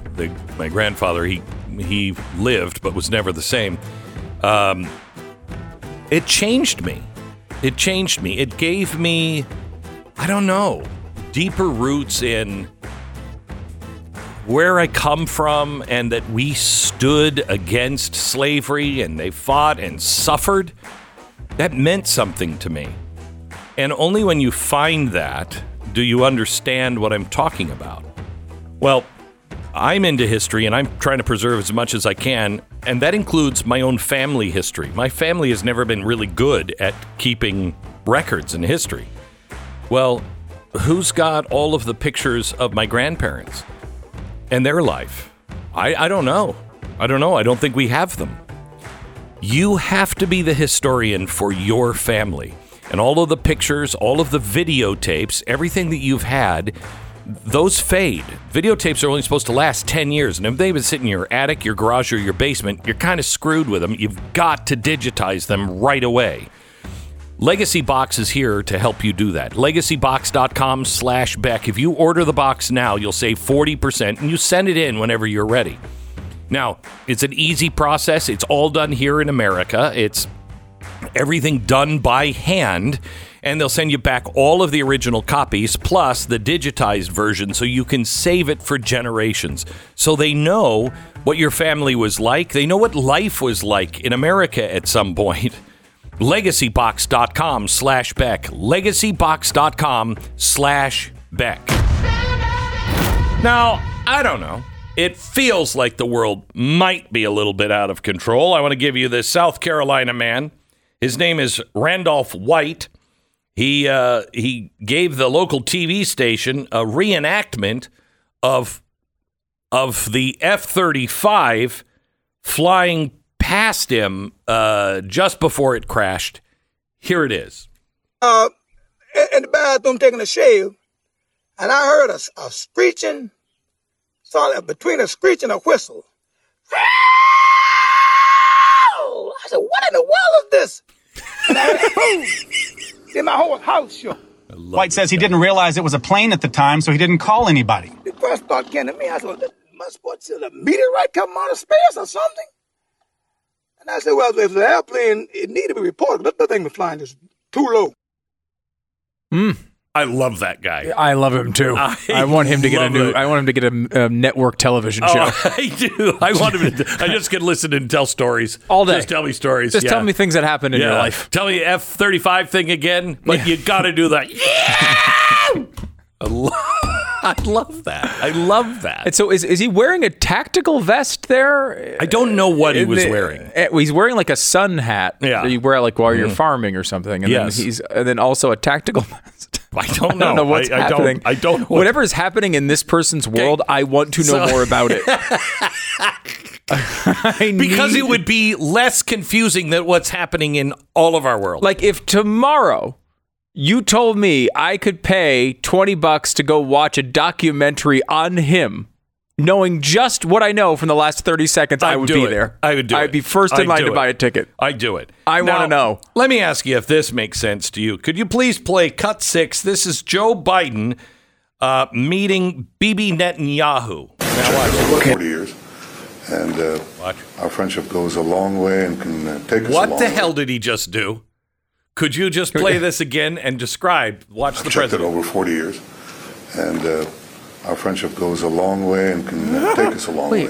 Uh huh. Yeah. Could you describe what he just did? Do it again. Play it again. You describe it here, Stu.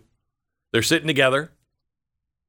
Yeah, he does the uh, the the cross, The sign of the cross. on his ch- yeah, Yeah, on he's his a chest. Catholic thing. He Yeah, yeah. That that's really uh, not probably the thing to do with the prime minister of Israel.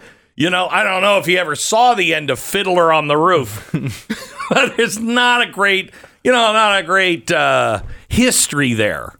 Hmm. But uh, he's making the sign of the cross, and uh, and I, you know, I think that no, no, that makes sense. Last night, it makes more sense than what he did at a fundraiser. Last night, um, the president told a story about how he, why he first got in to uh, run for president in 2017, I think it was. yeah. Uh, and he said, "Well, I, I, I, I got into it because of uh. Charlottesville." Right, Charlottesville. That was his big. He now he, we should point out before we get to the actual news content of the story that over and over again it has been uncovered that he was not telling the truth about this. He was Mm. not actually inspired by Charlottesville. This was a lie, Ugh, a lie that was we a convenient know lie. I know. Well, I just thought I did. Yeah, just in case someone that. missed that part of the story. No. The story itself is not actually true. right. It's important to note we that. expect I'm sorry. that. I shouldn't have even Okay. interrupted. Yes, thanks. So then he tells the story, and I'm sure it was electrifying. Oh yeah. And then he stops and he tells the story again, almost verbatim. This is not according to some right wing outlet. This is the White House pool report Yeah. on this that said he told the exact same story a couple of minutes later, almost word for word. Yeah. That's Yeah. not the the the number one sign of a healthy brain. no, no, but I think it might be contagious. I want to just remember what we just talked about. He had no idea, no idea that he had just said that. Listen to this from yesterday in Congress, cut three. Listen to this. Have you had personal contact with anyone at FBI headquarters about the Hunter Biden investigation? Uh, don't re- I don't I don't recollect the answer to that question, but the FBI works for the Justice Department. It's uh, I'm sorry. I'm sorry. You don't recollect. You don't recollect whether you've talked with anybody at FBI headquarters about an investigation into the president's son? I, I don't believe that I did. Mhm. So it might be something.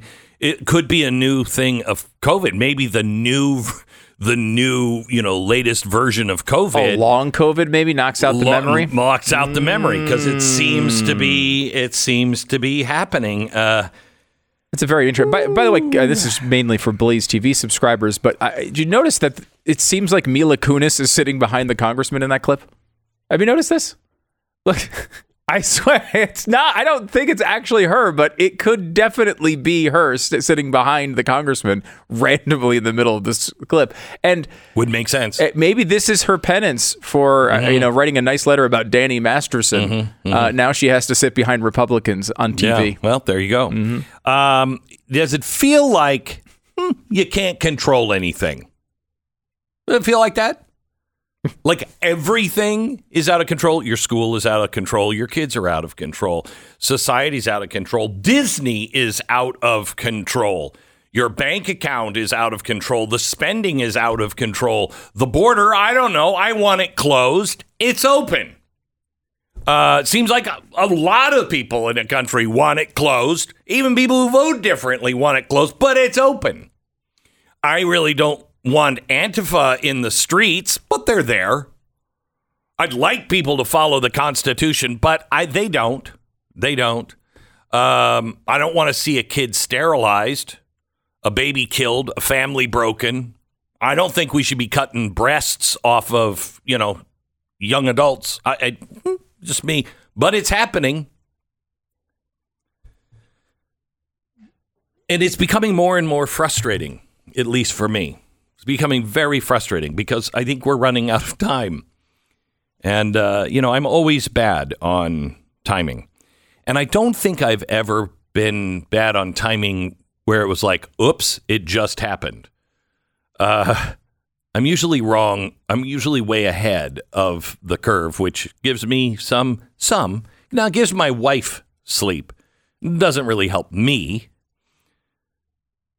But all I can do and all you can do is inform, educate, warn, organize. But at the end of the day, yeah, not, we're not in control. And that makes you feel hopeless at times. No way out. No way out. So, what's the antidote to hopelessness? It's found in the serenity prayer, really. Find the things you can control and know the difference between the two. What can you control? You. That's pretty much it. You. And I know, I mean, I'm a recovering alcoholic, so there was lots of lots of years there I couldn't control myself. And there's flashes of that now uh, from time to time while I'm reading the news and I'm on the air. Eh, can't control myself, but yes, I can. Because it's the only thing I-, I can do. I bring this up because we're coming into the holiest day of the Jewish calendar, the Day of Atonement, which I absolutely love. The Jewish traditions are so great. We're currently uh, are we're currently in what is called the days of awe. And it's time for the whole community to prepare and ask for God's forgiveness and mercy. That's the day of atonement. You you atone for everything you've done wrong. So while you're preparing to ask God's forgiveness and mercy, you seek reconciliation with your fellow man. Now, this is an ancient Jewish teaching that says on the Day of Atonement, there's no forgiveness from God for your sins, you know, that you've committed uh, uh, against another man until you've sought the forgiveness from the person you wronged directly. Now, I'd like to add the really, really ancient, um, ancient version of this from Bill W. That's like, unless that's going to make things worse. You know, if you wrong somebody, you need to go and say, unless it's like, why, you son of, and then it just makes everything worse. You do what you can. This is what Jesus was talking about. You know, Jesus, a lot of people are shocked by this, but I'm going to let you know a secret. Jesus was a Jew. Yeah, he was. Shh. I know, I know, I know.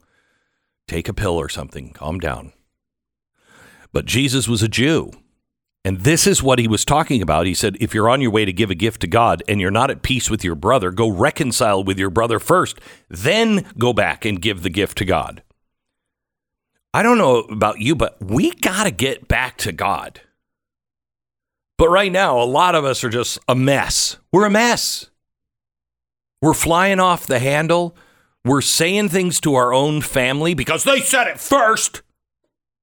We're we're we are we're third graders.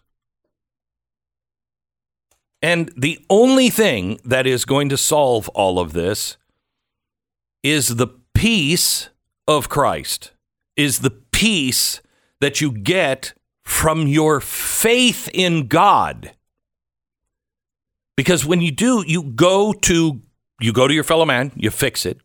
as best as you can, and then you go to God and say, "I tried to fix it." Uh, he's even more pissed now, but I tried the best I could. Forgive me. And then, God willing, He does the rest. But we at least have to wash our hands. Because it- can you, you know, before you come to the table, can you just wash your hands, wash your face? Is that too much to ask? Yeah. It's really not. It's really not. This is the reason why this problem is so hard to fix is because we keep expecting a man to step in and fix it. This problem is way too deep. Way too deep. You know, I had somebody arguing the Constitution with me the other day, and they were like, We don't need to go back to Constitution. Constitution won't work. Really? That won't work. You know, even even the founder said, you know, it's it's wholly inadequate, inaccurate or wholly inadequate for uh, uh, people that are, you know, not spiritual. Yep, yep. Actually, it was, um, you know, if you're not morally and religiously centered, it's not going to work. So we know that they're right. It's not going to work. So his idea, we gotta get rid of it and try to do something else. Now, you know, why don't we try something that we haven't tried for 100 years, living by those rules and getting ourselves back into where we are supposed to be? When the whole world feels like a mess, clean up your life first. Just clean it up first. If we all do that, if we really try to treat each other like children of God, and that you are my brother, I am your brother, you're my sister. We are, I don't care how we voted. We are our family. We are the human family. We're the American family. And if we just treat each other like that, things will get better. We won't clean it all up, but we'll do our best and leave the rest to God. You have a choice as to what you're going to feed your family. Giving them the best isn't always the easiest thing, especially food prices being as high, high as they are right now. Here's the good news you can at least give them the best when it comes to the meat you buy when you use Good Ranchers. If you subscribe to any of their monthly meat boxes, you're gonna, that doesn't sound good, does it? Hey, I got I got a monthly meat box. I don't think I want to know that, especially if you have a German accent. Uh, you're you're going to get two years of free ground beef right now. That's 144 meals you don't have to pay for. How about extra values as well? Since Good Ranchers spends their own money to provide 10 meals for every box, it's just the way they want to do business. That means they give out 240 meals over the course of your subscription. That's the spirit that we should all be living under. That's the spirit of the parallel economy. That's the spirit of America. So head on over to goodranchers.com and use the promo code BECK for $25 off any box. Plus, you're going to get two years of free ground beef with your order. Do some serious good for yourself, your family, and others by having American meat delivered to your door from goodranchers.com. Use the promo code BECK, save $30 off goodranchers.com, promo code BECK. 10 seconds, station ID.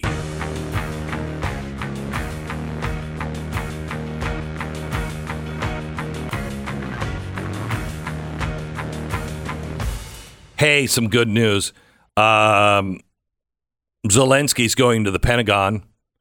Uh, he's going to meet there. And I hope we show him some secrets and stuff. Uh, you know, hey, we don't we don't have any more money to give you. Congress won't do that, but here's how we build nuclear weapons. I mean, that would be good, wouldn't it? I mean, sure. Be helpful, I'm sure. Sure, it would. Sure, it would. Of course, Ukraine had nuclear weapons and they gave them back to Russia. Uh, at our at, at our request, yes, Shouldn't Hey, have done that. You, you know what? here's- the rule I have. If you're running a country, if you happen to be listening to the show and running a country today, you have nuclear weapons, Keep them. keep them. Don't Yeah. give them up. South Africa, Yeah. you're another example of this. You have them, don't give them up because it doesn't put you in a better position. Even if you promise and never use them, just stash them away and act like you have them. Yeah. Because uh, Yeah. honestly, it's never a good. You see what happened with Ukraine when they don't have them anymore. Yeah. This is uh, Even when they start to leak and stuff, and the guy who's been protecting them comes out, he has no teeth, no hair, and only one eye. You still say, nope, they're in perfect condition. They could fly at any time. Exactly. Yeah. A hundred percent. That's what you do. That's what you do. That's exactly what you do. Yeah. What? The three eyed goldfish? What are you talking about? Now, Poland has now said it's no longer going to supply Ukraine with any weapons. Wait a minute. Hold it. What? They're pulling out. Now they're pulling out over what an agricultural dispute of Yeah. some sort. Okay, so yes, I have And not- it's kind of a big deal. Okay. because um, you know uh, Ukraine has so much grain, and Russia is blocking all of it. They've just shipped it to Europe, and you know just gouged the the prices. to to the yeah to the west. Right, and so now all the farmers in like- Uh. Poland are like, "Wait, we we have no money." I mean, this is a really impossible spot for both of these countries, I Oh, would yeah, suppose. yeah. Oh, but I mean, I, I, I, this is just, I don't know, it seems self evident. But if Poland thinks that they can stop giving weapons because they're apparently less concerned about Russia's advance than the grain imports, perhaps we don't need to be doing this. Yeah, I'm just saying. I, because I, So- do think there's some U.S. interests in, in, in what happens here. Here- but I, if Poland doesn't see it that way, and they're right there, maybe we should reconsider it a little bit. I think we have some interest in it, but not what we're doing. Yeah, I mean that's the line. right? Yeah, right. Uh, I mean, it's unsustainable in what we're doing right now. Good news is, it looks like McCarthy said no to a joint session of Congress for Zelensky to make another pitch for more money. Good. Good. I don't believe you, McCarthy, but good. Now, stand up and do not allow an omnibus bill to go through. The Glenn Beck Program. Well, it's unfortunately the case the events of 9 11 didn't stop taking lives on 9 12. The generation that's growing up right now knows almost nothing about it. It's sad, but true. The Tunnel to Towers 9 11 Institute was formed specifically because they're not teaching this anymore. And so the Tunnel to Towers Institute, they are helping educate kids from kindergarten through the 12th grade about the darkest day in our nation's history. No, no, not January 6th, but 9 11. Their nonfiction first person accounts are told through videos in Discovering Heroes book series. They're moving, true stories that can help a new generation of kids to never forget what we went through and why. This institute offers a full curriculum, social studies, lessons, activities, background for teachers, speakers for the classroom, access to 9 11 first responders, survivors, loved ones. They even have a mobile exhibit. If you would like to help prepare the next generation to understand America and educate, please donate $11 a month to Tunnel to Towers, T, the number 2 T.org. That's T2T.org. Get early access to Glenn's interview with Ron DeSantis on blazetv.com slash Glenn. The oh, promo code is Glenn. Interviewing Gerald R. Ford.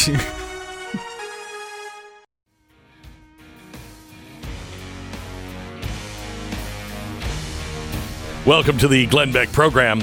I want to play a highlight from yesterday with the Attorney General testifying in front of the House Committee. Uh, this this is some of. I'm going to only play about a minute of it. You have to look it up. We'll tweet it out. This is the most satisfying five minutes I've heard in a long time. It's uh, Representative Victoria Spartz. Uh, she grew up in the Soviet Union and she had a thing or two to get off her chest. Listen to this. Attorney General, you had a very moving statement about your grandparents coming here uh, from Belarus to live in the country without fear of prosecution. I grew up in very similar country, Ukraine now, and when I came here as a young person, I believed in the value as an American not to be afraid of my government. But I wanted to tell you, and I want to share with you and get your thoughts on that. Are you aware that a lot of Americans are now uh, afraid of being prosecuted by your department? Are you aware about that? I think that uh, constant attacks on the department and saying No, that it's not attacks. Well, let me let me give you an example. I don't you know talk what- about January 6th. people. sorry? Here, there, there, some people came on January 6th. There probably were some people that came on January 6th here, you know, that had bad intent. But a lot of good Americans from my district came here because they are sick and tired of this government not serving them. They came with strollers and the kids, and there was chaotic situation because the proper security wasn't provided. That's a question that was answered really why. Why we debated for 45 minutes on the floor and didn't stop the debate after the people broke in into the Capitol. But these people came, they were throwing the smoke bombs into the crowd with strollers with kids. People were showed up, you know, FBI agent to people's houses you had in my district, in my town, FBI phone numbers all over the district. Please call. Call that. People are truly afraid. I just want to make sure if you're not aware that you are. And this is a big problem when people are afraid of their own government. He went on to give a non answer answer, and don't think it moved uh, him very much, but it certainly moved me. And uh, Congresswoman Spartz is uh, with us now. Hi, Victoria.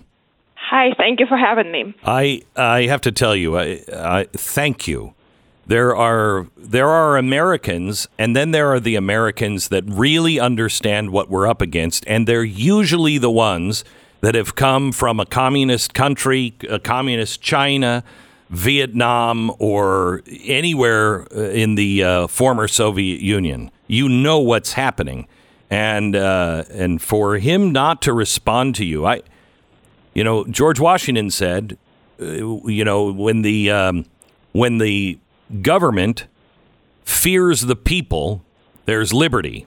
When the people fear the government, there's tyranny, and we're there. Well, I'll be honest with you, Glenn. You know, maybe I came with idealistic ideas because I read about the America from Alexis de Tocqueville and Friedman and Hayek and grown up when, you know, in a failed system and known what at stake. I probably was a little bit young and naive, but I'm not going to accept one thing. I'm not going to accept for this republic to fail because if we become a dictatorship and we are moving in that direction, there is no hope for anyone else in the world. And I will tell you something that is very dangerous. We can have a difference in opinion, and it's okay. It's healthy to have a difference in opinion. But when people are afraid to express their opinion, that is called dictatorship. This was exactly under totalitarian dictatorship of communists in Soviet Union where people were afraid to express an opinion. No, we don't have a right uh, you know, to hurt each other, but we have a right to stand an opinion. We don't have a right to harm each other, and but we do, do have a right to disagree with the government. That is a core fundamentals of this republic. If people are not willing to come, listen, I don't like that people come and scream me in town halls. I don't like that people disagree with me. But if I'm going to go to this office, I have to hear the people. And where we are right now as a country, the frustrations of the people are real. The GIST government is not serving the people. We have a big machine that's serving big money, and people are sick and tired, and we're bankrupting our future generation. And a lot of people died for our freedoms. I am not willing to accept it. I know it's hard. I know these battles you know, not easy, but we have to win them. We'll lose this war. And, you know, I'm telling you, sometimes maybe, you know, being young and idealistic, you know, it's bad, but sometimes, you know, coming here is like you put a frog in the hot water.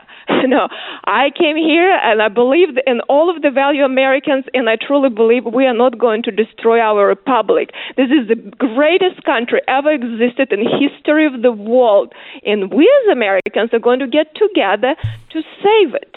No, so, but what the Department of Justice is doing is is disgrace.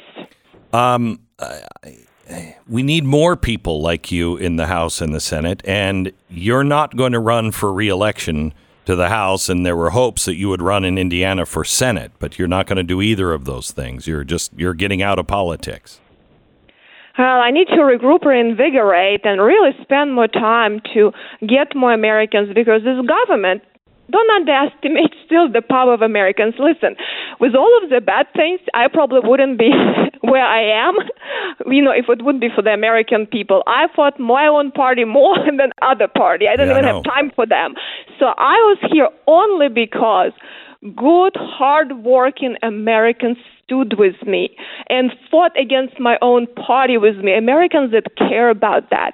And we need to get more Americans to understand what is at stake and talk to them. So we have to have more allies. I need to regroup to figure out, you know, I honestly disappointed where my party is and lack of leadership because unfortunately the other side is so far gone. If we don't fight and win, not just be talking head on TV or writing books and go do grandiose statements, but actually deliver. And this is a real war, and we need to come after other side, but it takes leadership, and I'm responsible for my party, my leadership. You know, so I need to figure out how I can regroup and get, you know, some energy back because I've been for decades fought my own party and another one too. I had some very tough battles, so I'm battle tested, but I think this battle needs to be won with American people, and don't underestimate the power. I truly believe these people are afraid of American people. They're afraid of American people. And right now they're trying to oppress it. But I think American people are very strong and they're not going to allow Washington, D.C. corruption to take over and destroy the country. So I appreciate that people like you are. You know, listen, I listened for you for a long time. You've been in the trenches. I, I, and, and I don't accept, you know, what they do. And they try to really demonize every American. So people are afraid now to come and say to D.C., oh my gosh, we'll have to have a peaceful demonstration. Oh no, they'll say we are insurrectionists. We are awful people. Well, this is terrible. This is like dictatorship. I cannot believe it happened in the United States of America. Well, I just wanted to encourage you because I read um, in, uh, I think this was not a Politico, this was from The Hill, I think, and it said uh, that you never planned on having a long career in politics. I have a lot of my own things I wanted to do in my life, and I'm going to get some stuff done and get the hell out of politics for sure. I appreciate that, but I, that's something I say to myself almost every day. There's so many things I want to do. I mean, how much how much longer? And I we just have to continue to do it if if that you feel that is the best way to help. So I would like you just to consider a plea from me that if there's any way to run for senate, if you think you could win, we need. The, I mean, the, you're right. The party is completely uh, off track. Um, let me let me switch uh, gears with you on um, Zelensky. What is what is happening in the House? Is this real that we're not going to give the aid uh, any more aid until we start getting some answers? Are we going to hold the line on the budget? Do you have any idea? Well, let me tell you something. It's so unfortunate, you know, that, you know, when I last year I was a standalone, and you know, listen, I sometimes feel like, uh, you know, like you know, one woman standing, okay, but it's okay. Even if I have to be one woman standing, I will stand there. I'm okay with that. If I'm going to be attacked, I was attacked last summer by Republicans and Democrats. I was dragged through mud on all media when I said we must demand accountability. You understand what country we're dealing. We need to make sure this hard-earned money. Americans are generous people. Americans won a lot of wars and freed a lot of people around the world. But Americans are not stupid, and Americans are not going to be betrayed. And we need to know. We need to make sure where this aid goes. We're dealing with very complicated, corrupt countries, and we need to make sure that we have accountability, or it actually might get in the people that you're trying to fight, because this is a challenge when you have. We saw what's happened in Afghanistan. We saw what's happened with a lot of countries. We failed because we did not have proper accountability, and Congress didn't hold executive branch accountable. I cannot believe Congresswoman asking accountability for taxpayers' money. This is being pro-Putin. I think not asking is pro-Putin. You know, and I was very disappointed how I was attacked. But it's okay. Listen, I, you know, if I would have be offended really easily, I wouldn't survive this world. Right. Okay, I don't get offended that easily. And I held the ground on that. We did a little bit better, but we didn't do as a good job. And now a lot of Americans are asking questions. And I said, if President Biden needs to make the case why it is a national interest of Americans, you know, to help Ukraine to win that war and show what is happening. He has not communicated for Congress. There is frustration from both sides. forever. He doesn't even come to Congress.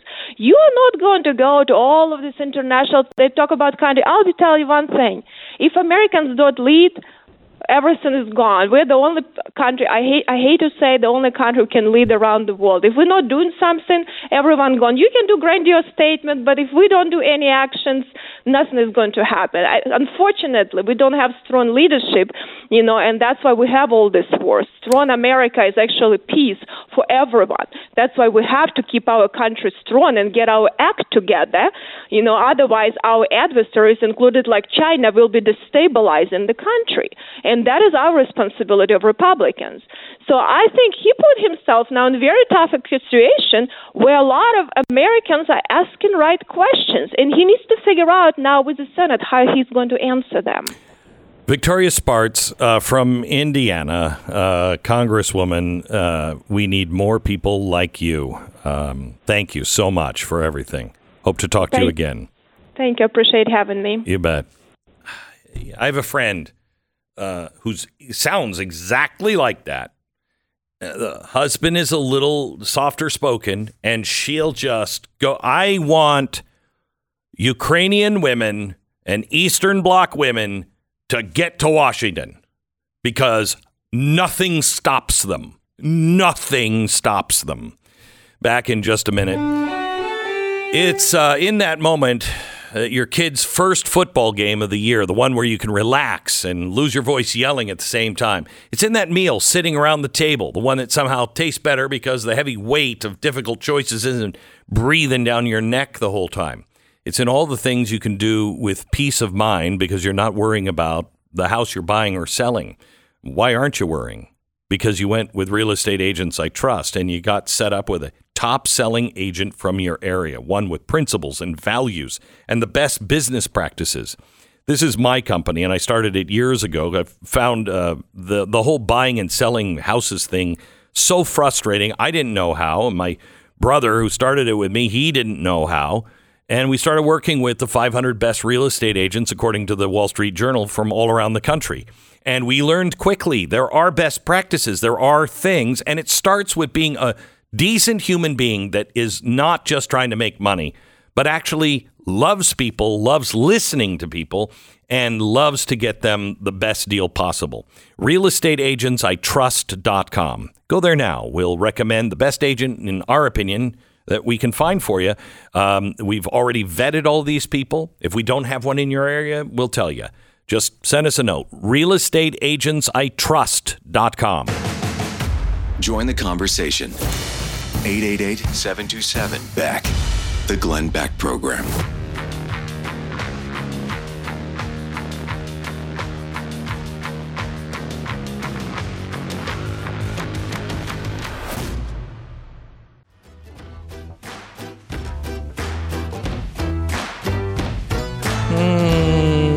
Alrighty then. Alrighty then. By the way, um, in case you haven't heard, breaking news today: uh, Rupert Murdoch has uh, stepped down as chairman of the board, or whatever the hell he was, um, at uh, Fox News Corp. His his son is going to take over, and his son just absolutely loves conservative politics. Loves it. Huge fan. Huge fan.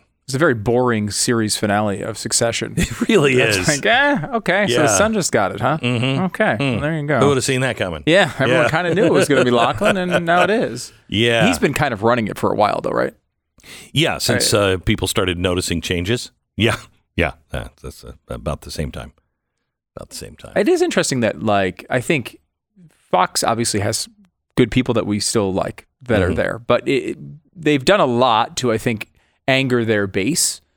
And some people have left, but uh, there's still a lot of people who just by habit kind of have the thing on all the time. Do you know what the uh, the rating was for CNN over the weekend? No, it was really bad, wasn't it? Fifty five thousand in the demo.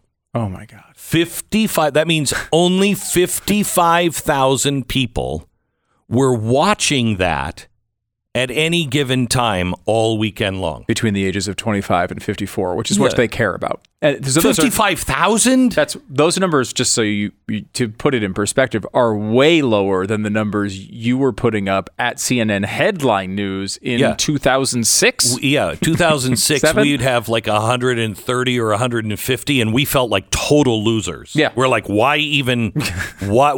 Well, and just disconnect the stuff, unplug the cameras. There's no reason to do it. Now, 55 for CNN, nothing. It's incredible. It's a ghost town. It really is, and they've done a lot to make it so. And it kind Over of makes years. me happy. Yeah. No, it doesn't kind of. It really makes me Look, happy. I think America would, could use a a rational news source that covered the news in a fair way that wasn't partisan. But that's just not what CNN is even attempting to do. I mean, they're doing it a little bit better now than a couple of years ago, but it's still a catastrophe. But nobody's really shooting for that. Nobody is. The Glenn Beck Program.